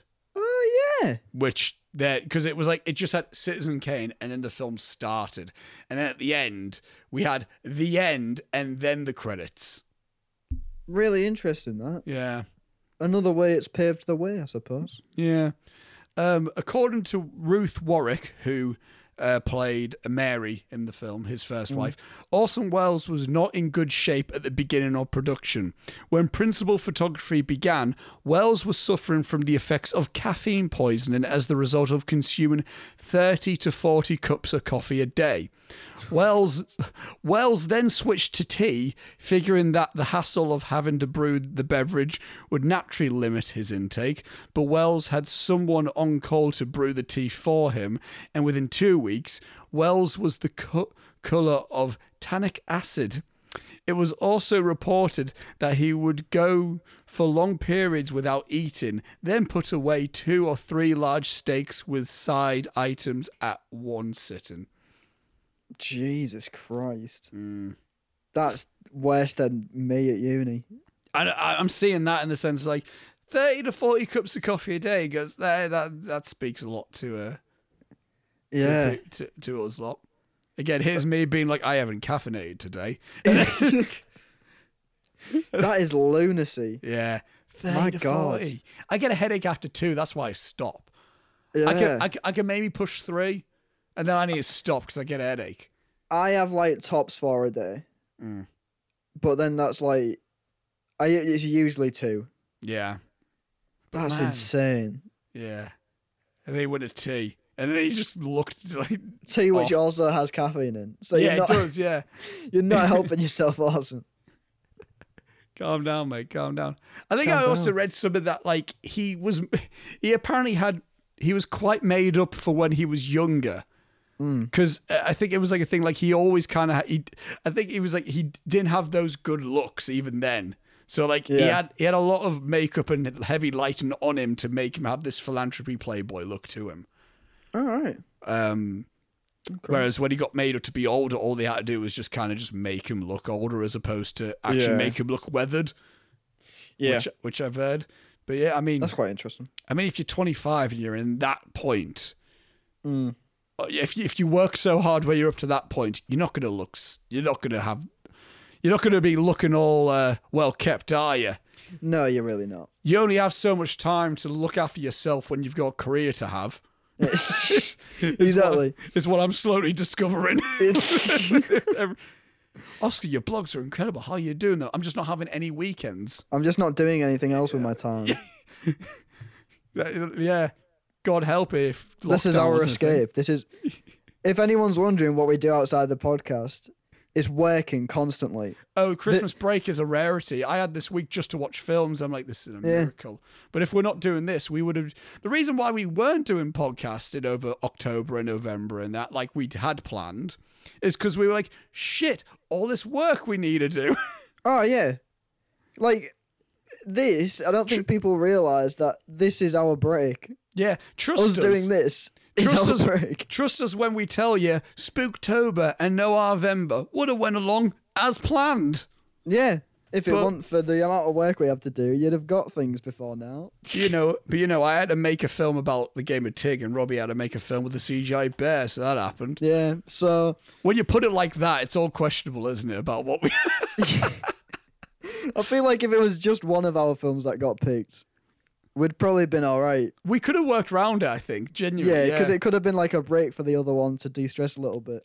Yeah. But with us, yeah. but we were both just ripping our hair out. the fact that we both were directing a film, Oh my god, mate. Anyway, you're living your life. what are you gonna do when I'm rolling or something like that? To basically just to be like an intermission after hours, just to to be like, right, let's just. So- just. Uh, Robbie, tell me about your first time directing a uni film, and then Let's both just do really shit pitches for production too.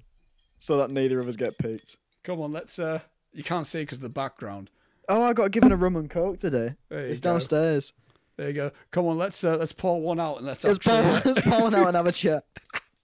How are you feeling, man? That's definitely an, that's definitely an after hour intermission after hours. Yeah. Anyway, um, the audience that watches Kane make his speech is, in fact, a still photo. To give Mm-hmm. the illusion of movement, hundreds of holes were pricked with a pin, and light moves about behind it. That's Yeah. fucking great.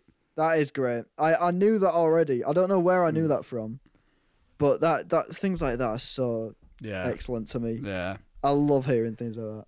Yeah, like little things like yeah, it's because because it's like we're trying again as filmmakers we're trying to think how is it gonna work? It goes literally as long as it looks good in frame and it Yeah. makes sense in frame. The geography doesn't matter if you were slightly off.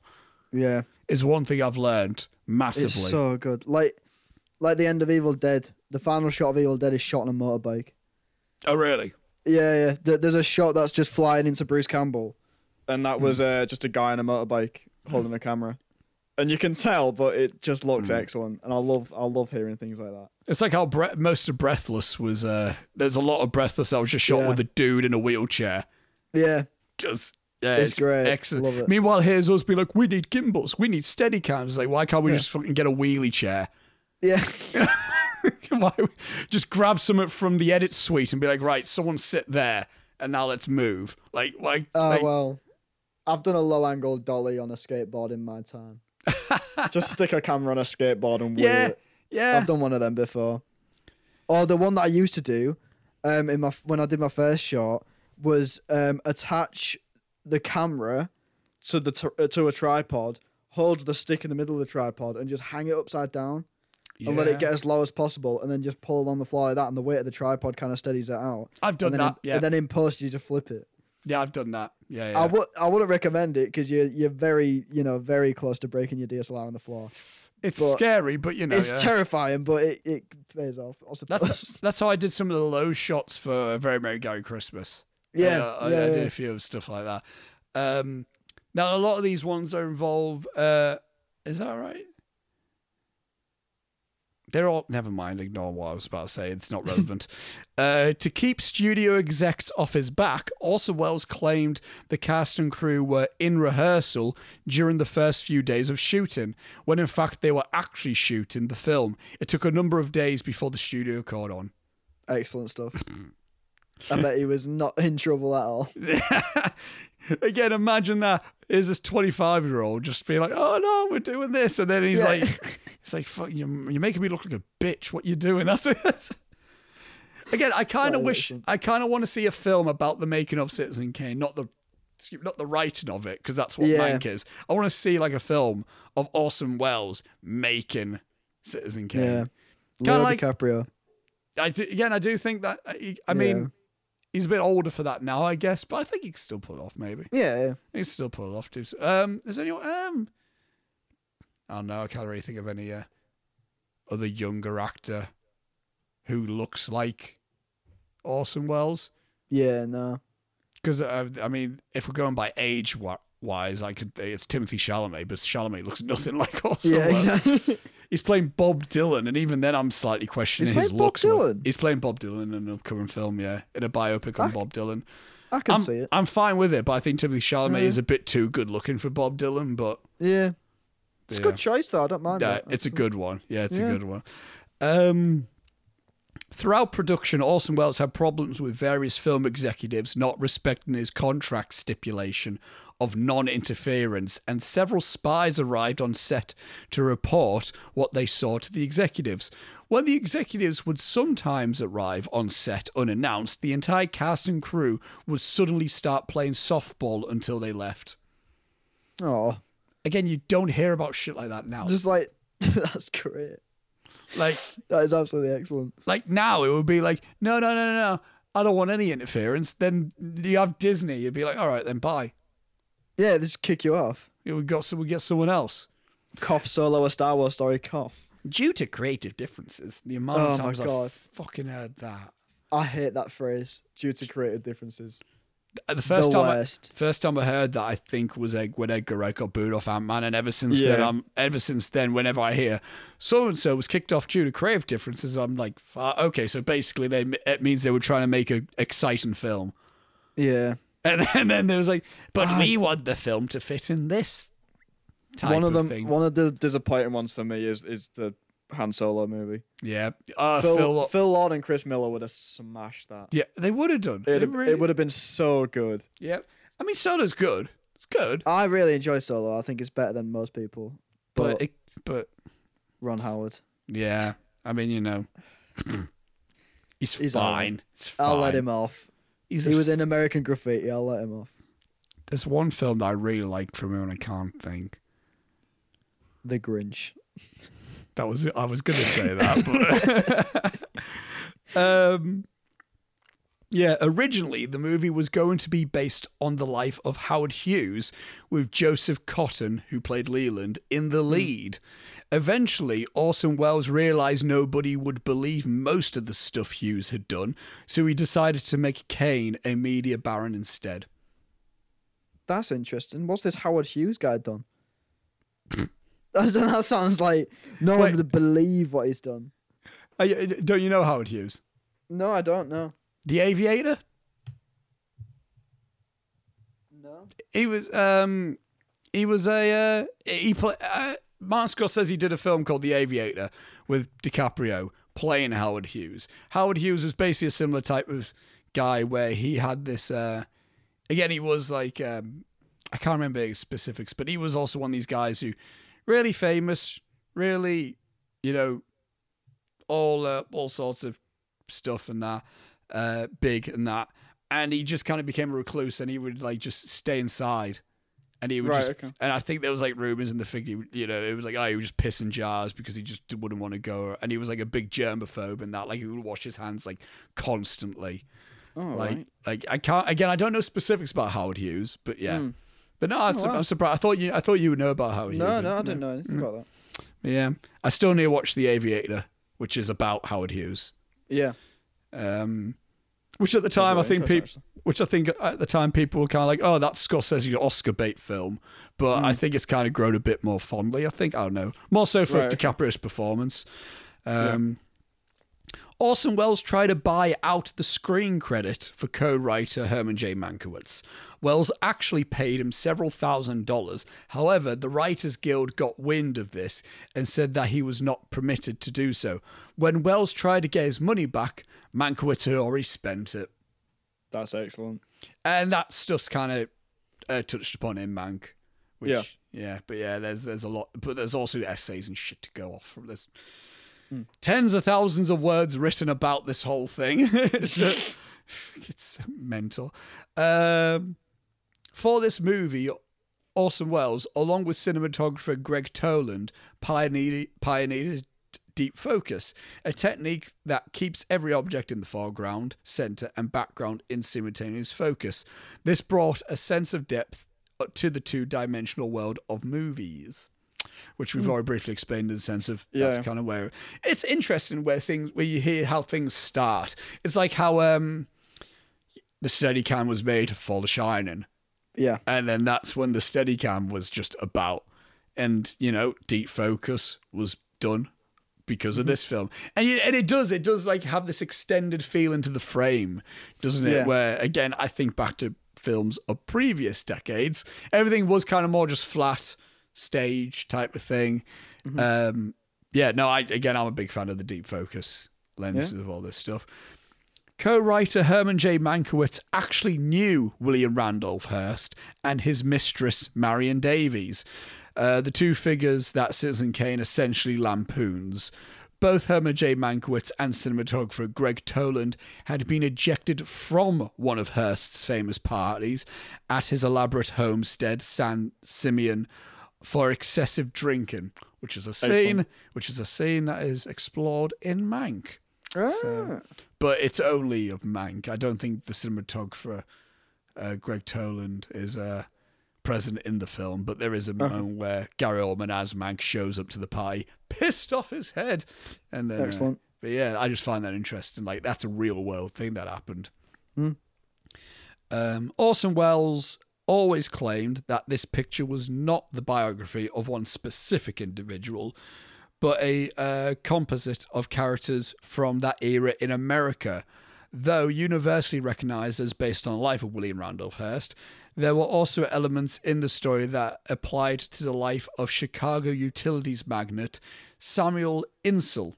So, even though a lot of it is quite William Randolph Hearst, it's not all again. I Yeah. which I think's more accurate in the sense it's just a commentary on that whole lifestyle Yeah. of that time. Um, the credited cast were entirely from the Mercury Theatre troupe, which Orson Welles founded when he was 21 years old.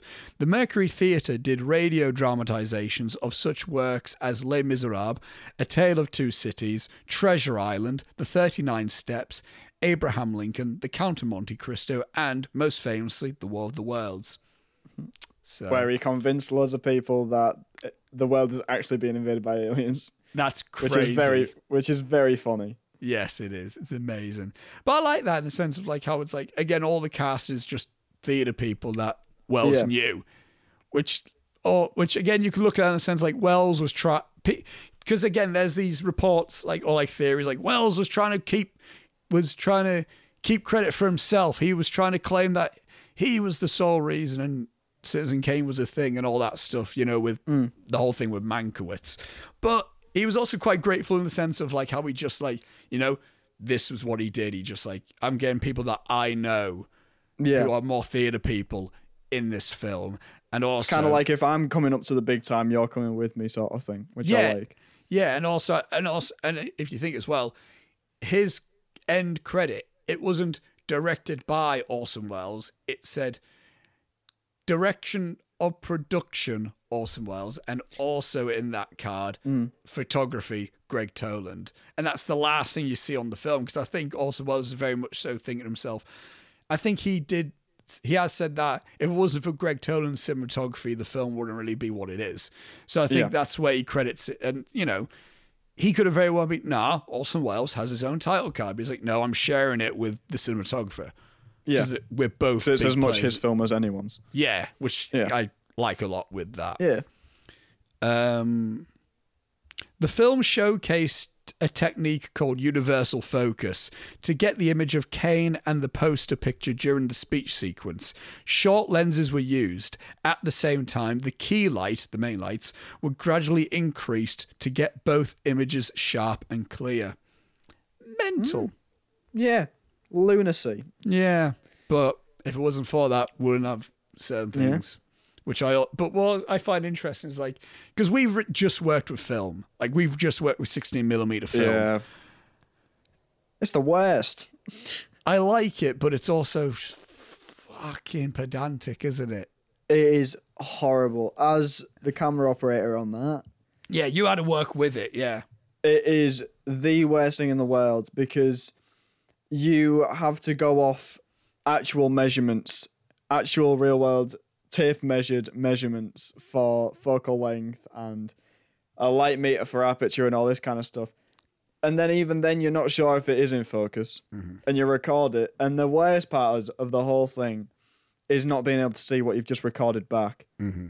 God, it's awful. So again, imagining only having that format to shoot on, and you do a shot like that. yeah, What? what? like like that. there it is. Yeah, just this big Doing like a shot like this. it is insane. To yeah, me, yeah. You know, But yeah, I, I- I really do have a newfound appreciation for it after doing that. Um, after doing that module. Because if we were film students 20 years earlier, we would only be having to work on film. Yeah, yeah. Realistic. I mean, we'd be digitally shooting stuff, but that'd be more video.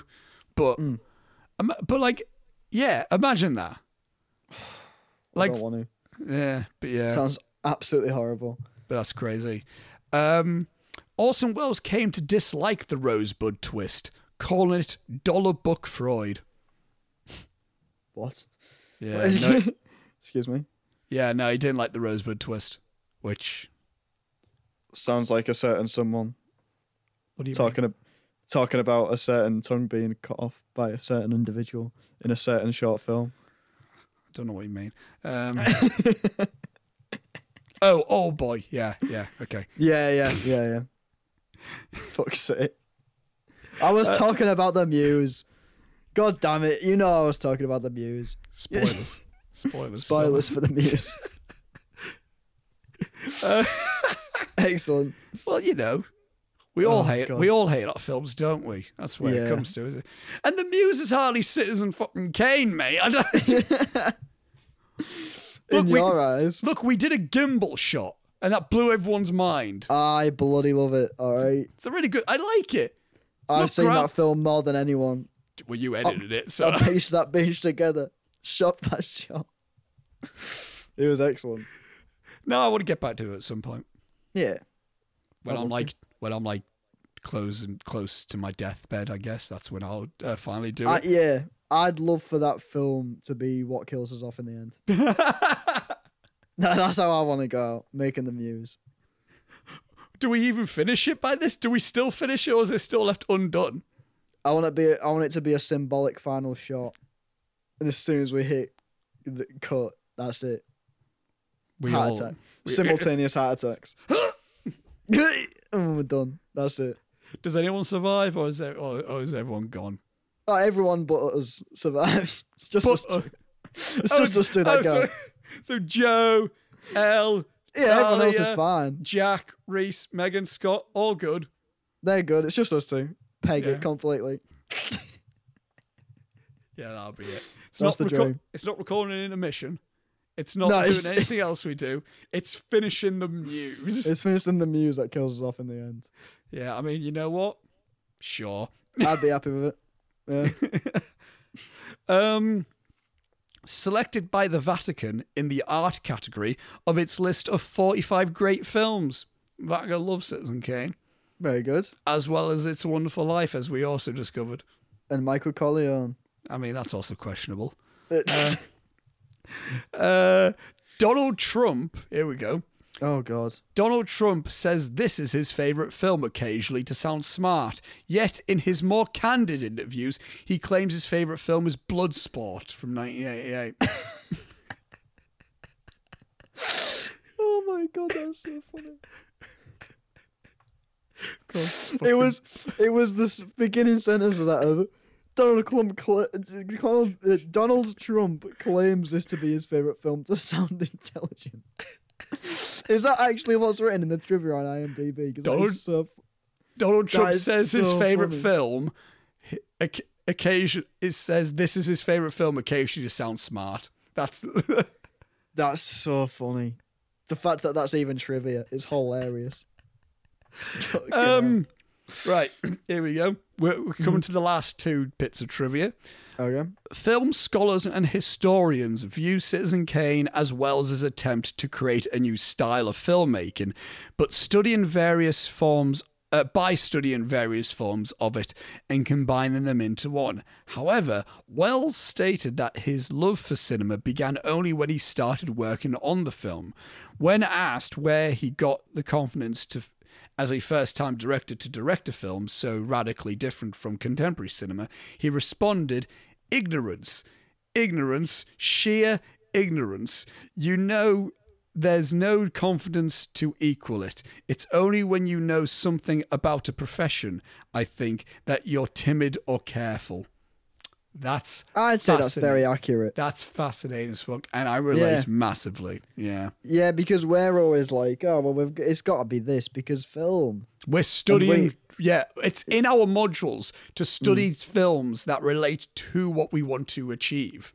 Yeah, that's really interesting. But say we say fuck it and we go, you know what? I want to look at the structure of a short novel as to how I want to structure this film. Mm. Because I think Tarantino, like that's how he structured Pulp Fiction. He wrote Pulp Fiction in the sense of like, no one writes, no one makes films as they would if they were to read a novel.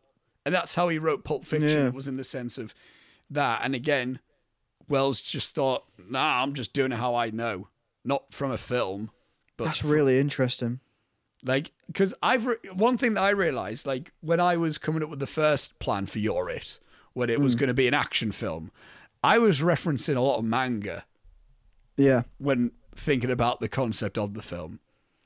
But then when I got back to doing the newer version of Your It, I was thinking of films like Manchester by the Sea, Call Me By Your Name. And at that hmm. point, you're trying to compete with those films, which is dangerous because then you're Yeah. trying to be another film and not grabbing things from something else, I hmm. think. Which, yeah, I think is that's fascinating. which I think is something that like I need to take more in consideration, or maybe looking at other forms of media and Yeah. try to take that into how I want to make a film. Yeah, cool. Uh, a final bit of trivia: William, God's sake, pop filter, calm down. Uh, William Randolph Hearst was infuriated by this movie. Obviously Excellent. based off his, on his life, according to an essay written by the New York Review of Books by Gore Vidal, Rosebud. Uh, Rosebud was Hearst. right, here we go no, no uh, way. reportedly, Rosebud was Hearst's name for longtime mistress Marion Davies's clitoris. Uh, Vidal's essay drew upon Louise Brooks's memoirs as she was an intimate friend of Davies and a frequent house guest at Hearst Castle. Other reports claim screenwriter Herman J. Mankiewicz took the name from a bicycle he owned as a child. Either way, the discussions of Rosebud's origins are difficult to date any earlier than the 1970s, as feared retribution by Hearst and, following his death, many of his devotees made the subject taboo. So much to take in. Yeah. Now I knew about that where it was like, oh, apparently Rosebud was the nickname of Marion Davies' clit. That is the weirdest shit. What is that about? Who who names it? Yeah, anyway. Just anyway. Who Yeah, just like who's naming them? Like, do you know what I mean? You know what I'm gonna call that? Steve-O. Do you know what I mean? Like what what is that? Welcome to Jackass. Yeah, well, welcome to Jackass. This is Steve. that is so stupid. What a weird claim as well. He's like he got that obsessed with the fact that this film was based on his life and that he was taking it as libel. And he's like so obsessed with it to a point where he's like, Well well well they nicked Rosebud from my mistress's clip. like he got that far into it. That's I wanna- insane. I want to read more about William Randolph Hearst. The man seems fucking he seems- mental. He seems insane. God. But yeah, that was the last bit of trivia for Citizen Ah. Kane. There's more as well, but I'm not. We're not the place for that to be. Yeah, we're, no. we're not your reference point for the mental shit that went on with the making of Citizen Kane. So yeah, look into it. It's very interesting. To me, more interesting than the film itself. I would put it on a similar level as Apocalypse Now, where like you can look Oh, deep into God, the yeah. making of that stuff. But yeah, and we'll move on now to the next section. And since my fucking uh, laptop just turned off randomly. I lost the page, so let me find it. but we're going to be going through negative letterboxd reviews. I'm fascinated by this. Whee. I'm go. interested to see uh, what. I feel like they're going to be funny. Yeah, right. It's going to be one We'll of those ones. Let's go. Half a star. Hell no, go away. The Godfather is the greatest movie of all time. All right, so it's half a star saying like fuck Citizen Kane. Okay. Godfather. and that one's from that one's from Al Pacino, is it? Uh, Pacino underscore Al. Oh, okay, good, good. Pacino underscore Al one two three. One two three sixty nine. Yeah. Uh, half a star. There wasn't Oh, a single second of this film that was entertaining or enjoyable. The only conceivable reason to watch this movie is to appreciate the history of film. I'm not sure if half a star. Yeah, that doesn't that doesn't warrant a half a star. I agree with him because Hmm. that's generally my thoughts, but not half a star. Calm No. down. Uh, half a star. My 11th grade English teacher made us watch this, and the half star is for the enjoyment I got from the moments I fell asleep. Fuck you, Mr. Horgan.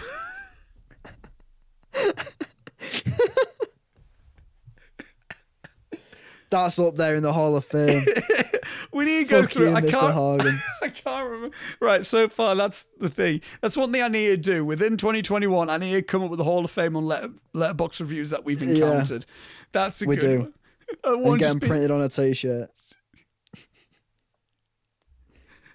That's Yeah. so good. when we in, when we uh, somehow eventually uh, make intermission merchandise. Yeah, when we get in the mission merch, Uh, that's that's great. that'll be a thing when we actually get uh, people commenting. Yeah. Please comment, like, and subscribe. Please. Uh, half a star, controversial take, but I hate it. That's, that's Okay. right, yeah, okay. Grow up is what I'd say. Sorry, Either- Either be funny on Letterboxd or give an actual conclusive, like constructive review. That's what I say. Yeah, get out. Um, I even haven't a half star. I even haven't watched this film. I what? Hang on. I haven't even watched this film. I'm just rating it half a star to make my lecturer mad. Okay. Classic. Classic. No, I'm not going to say anything. What? No, I'll say some. I'll remind me to say it after because I'm not gonna. No, You're not saying it on air. no, I'm not. um, because people would get mad if I do. Okay. um, half a star. I get it. Cinematography changed because of this shit movie. Doesn't make the movie less shit. And there's a bed emoji. what? Why is there a why? Why? For what reason is there a bed emoji? I don't know. Sleeping, I guess. Boring. Oh, Jesus Christ. I, I would have. know. I would have thought the shit emoji would have been. Uh, Yeah. would have been, You know. More appropriate. Yeah. Half a star. This is a really good film. I just can't rate it because of the status it has. So I'll just give some people a midi heart attack instead. Okay. Excellent. Well, I'm That's fine. a nice one. Yeah. Yeah, I'm fine. As we discussed, it's the news that'll get us in the end. Half a star. Citizen Kane. More like Citizen Lame.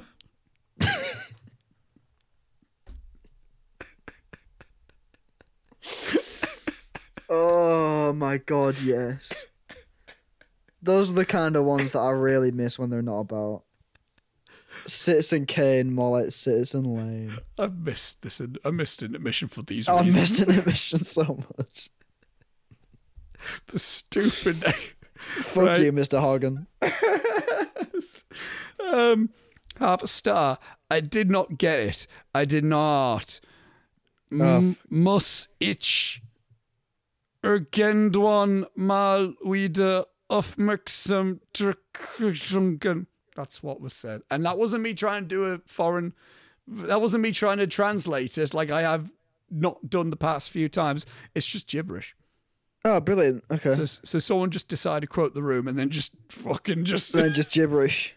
Smack the keyboard a bit. God, I hope it's not an actual language. Otherwise, I just horrifically went, it's just fucking gibberish. And then I find I'm ra- Oh. and then I'm accidentally a racist. And It's like the the Always Sunny in Philadelphia thing comes up. Like the intro comes up and it just says Oscar becomes a racist. Uh, half a star. What a snooze fest. Let's get into real classics. And then there's a link to something, and I dare not. Cl- okay, it's YouTube. I'm not clicking anything incriminating. What is this Okay. real? cl- Oh, What is okay. this real classic? It's the trailer to It. Oh, fuck off. Grow up. Grow up, mate. And then there's one review, half a star review. That's a fo- that's actually a foreign language that I'm not gonna read. You're not got me this time. Hey, You not got me.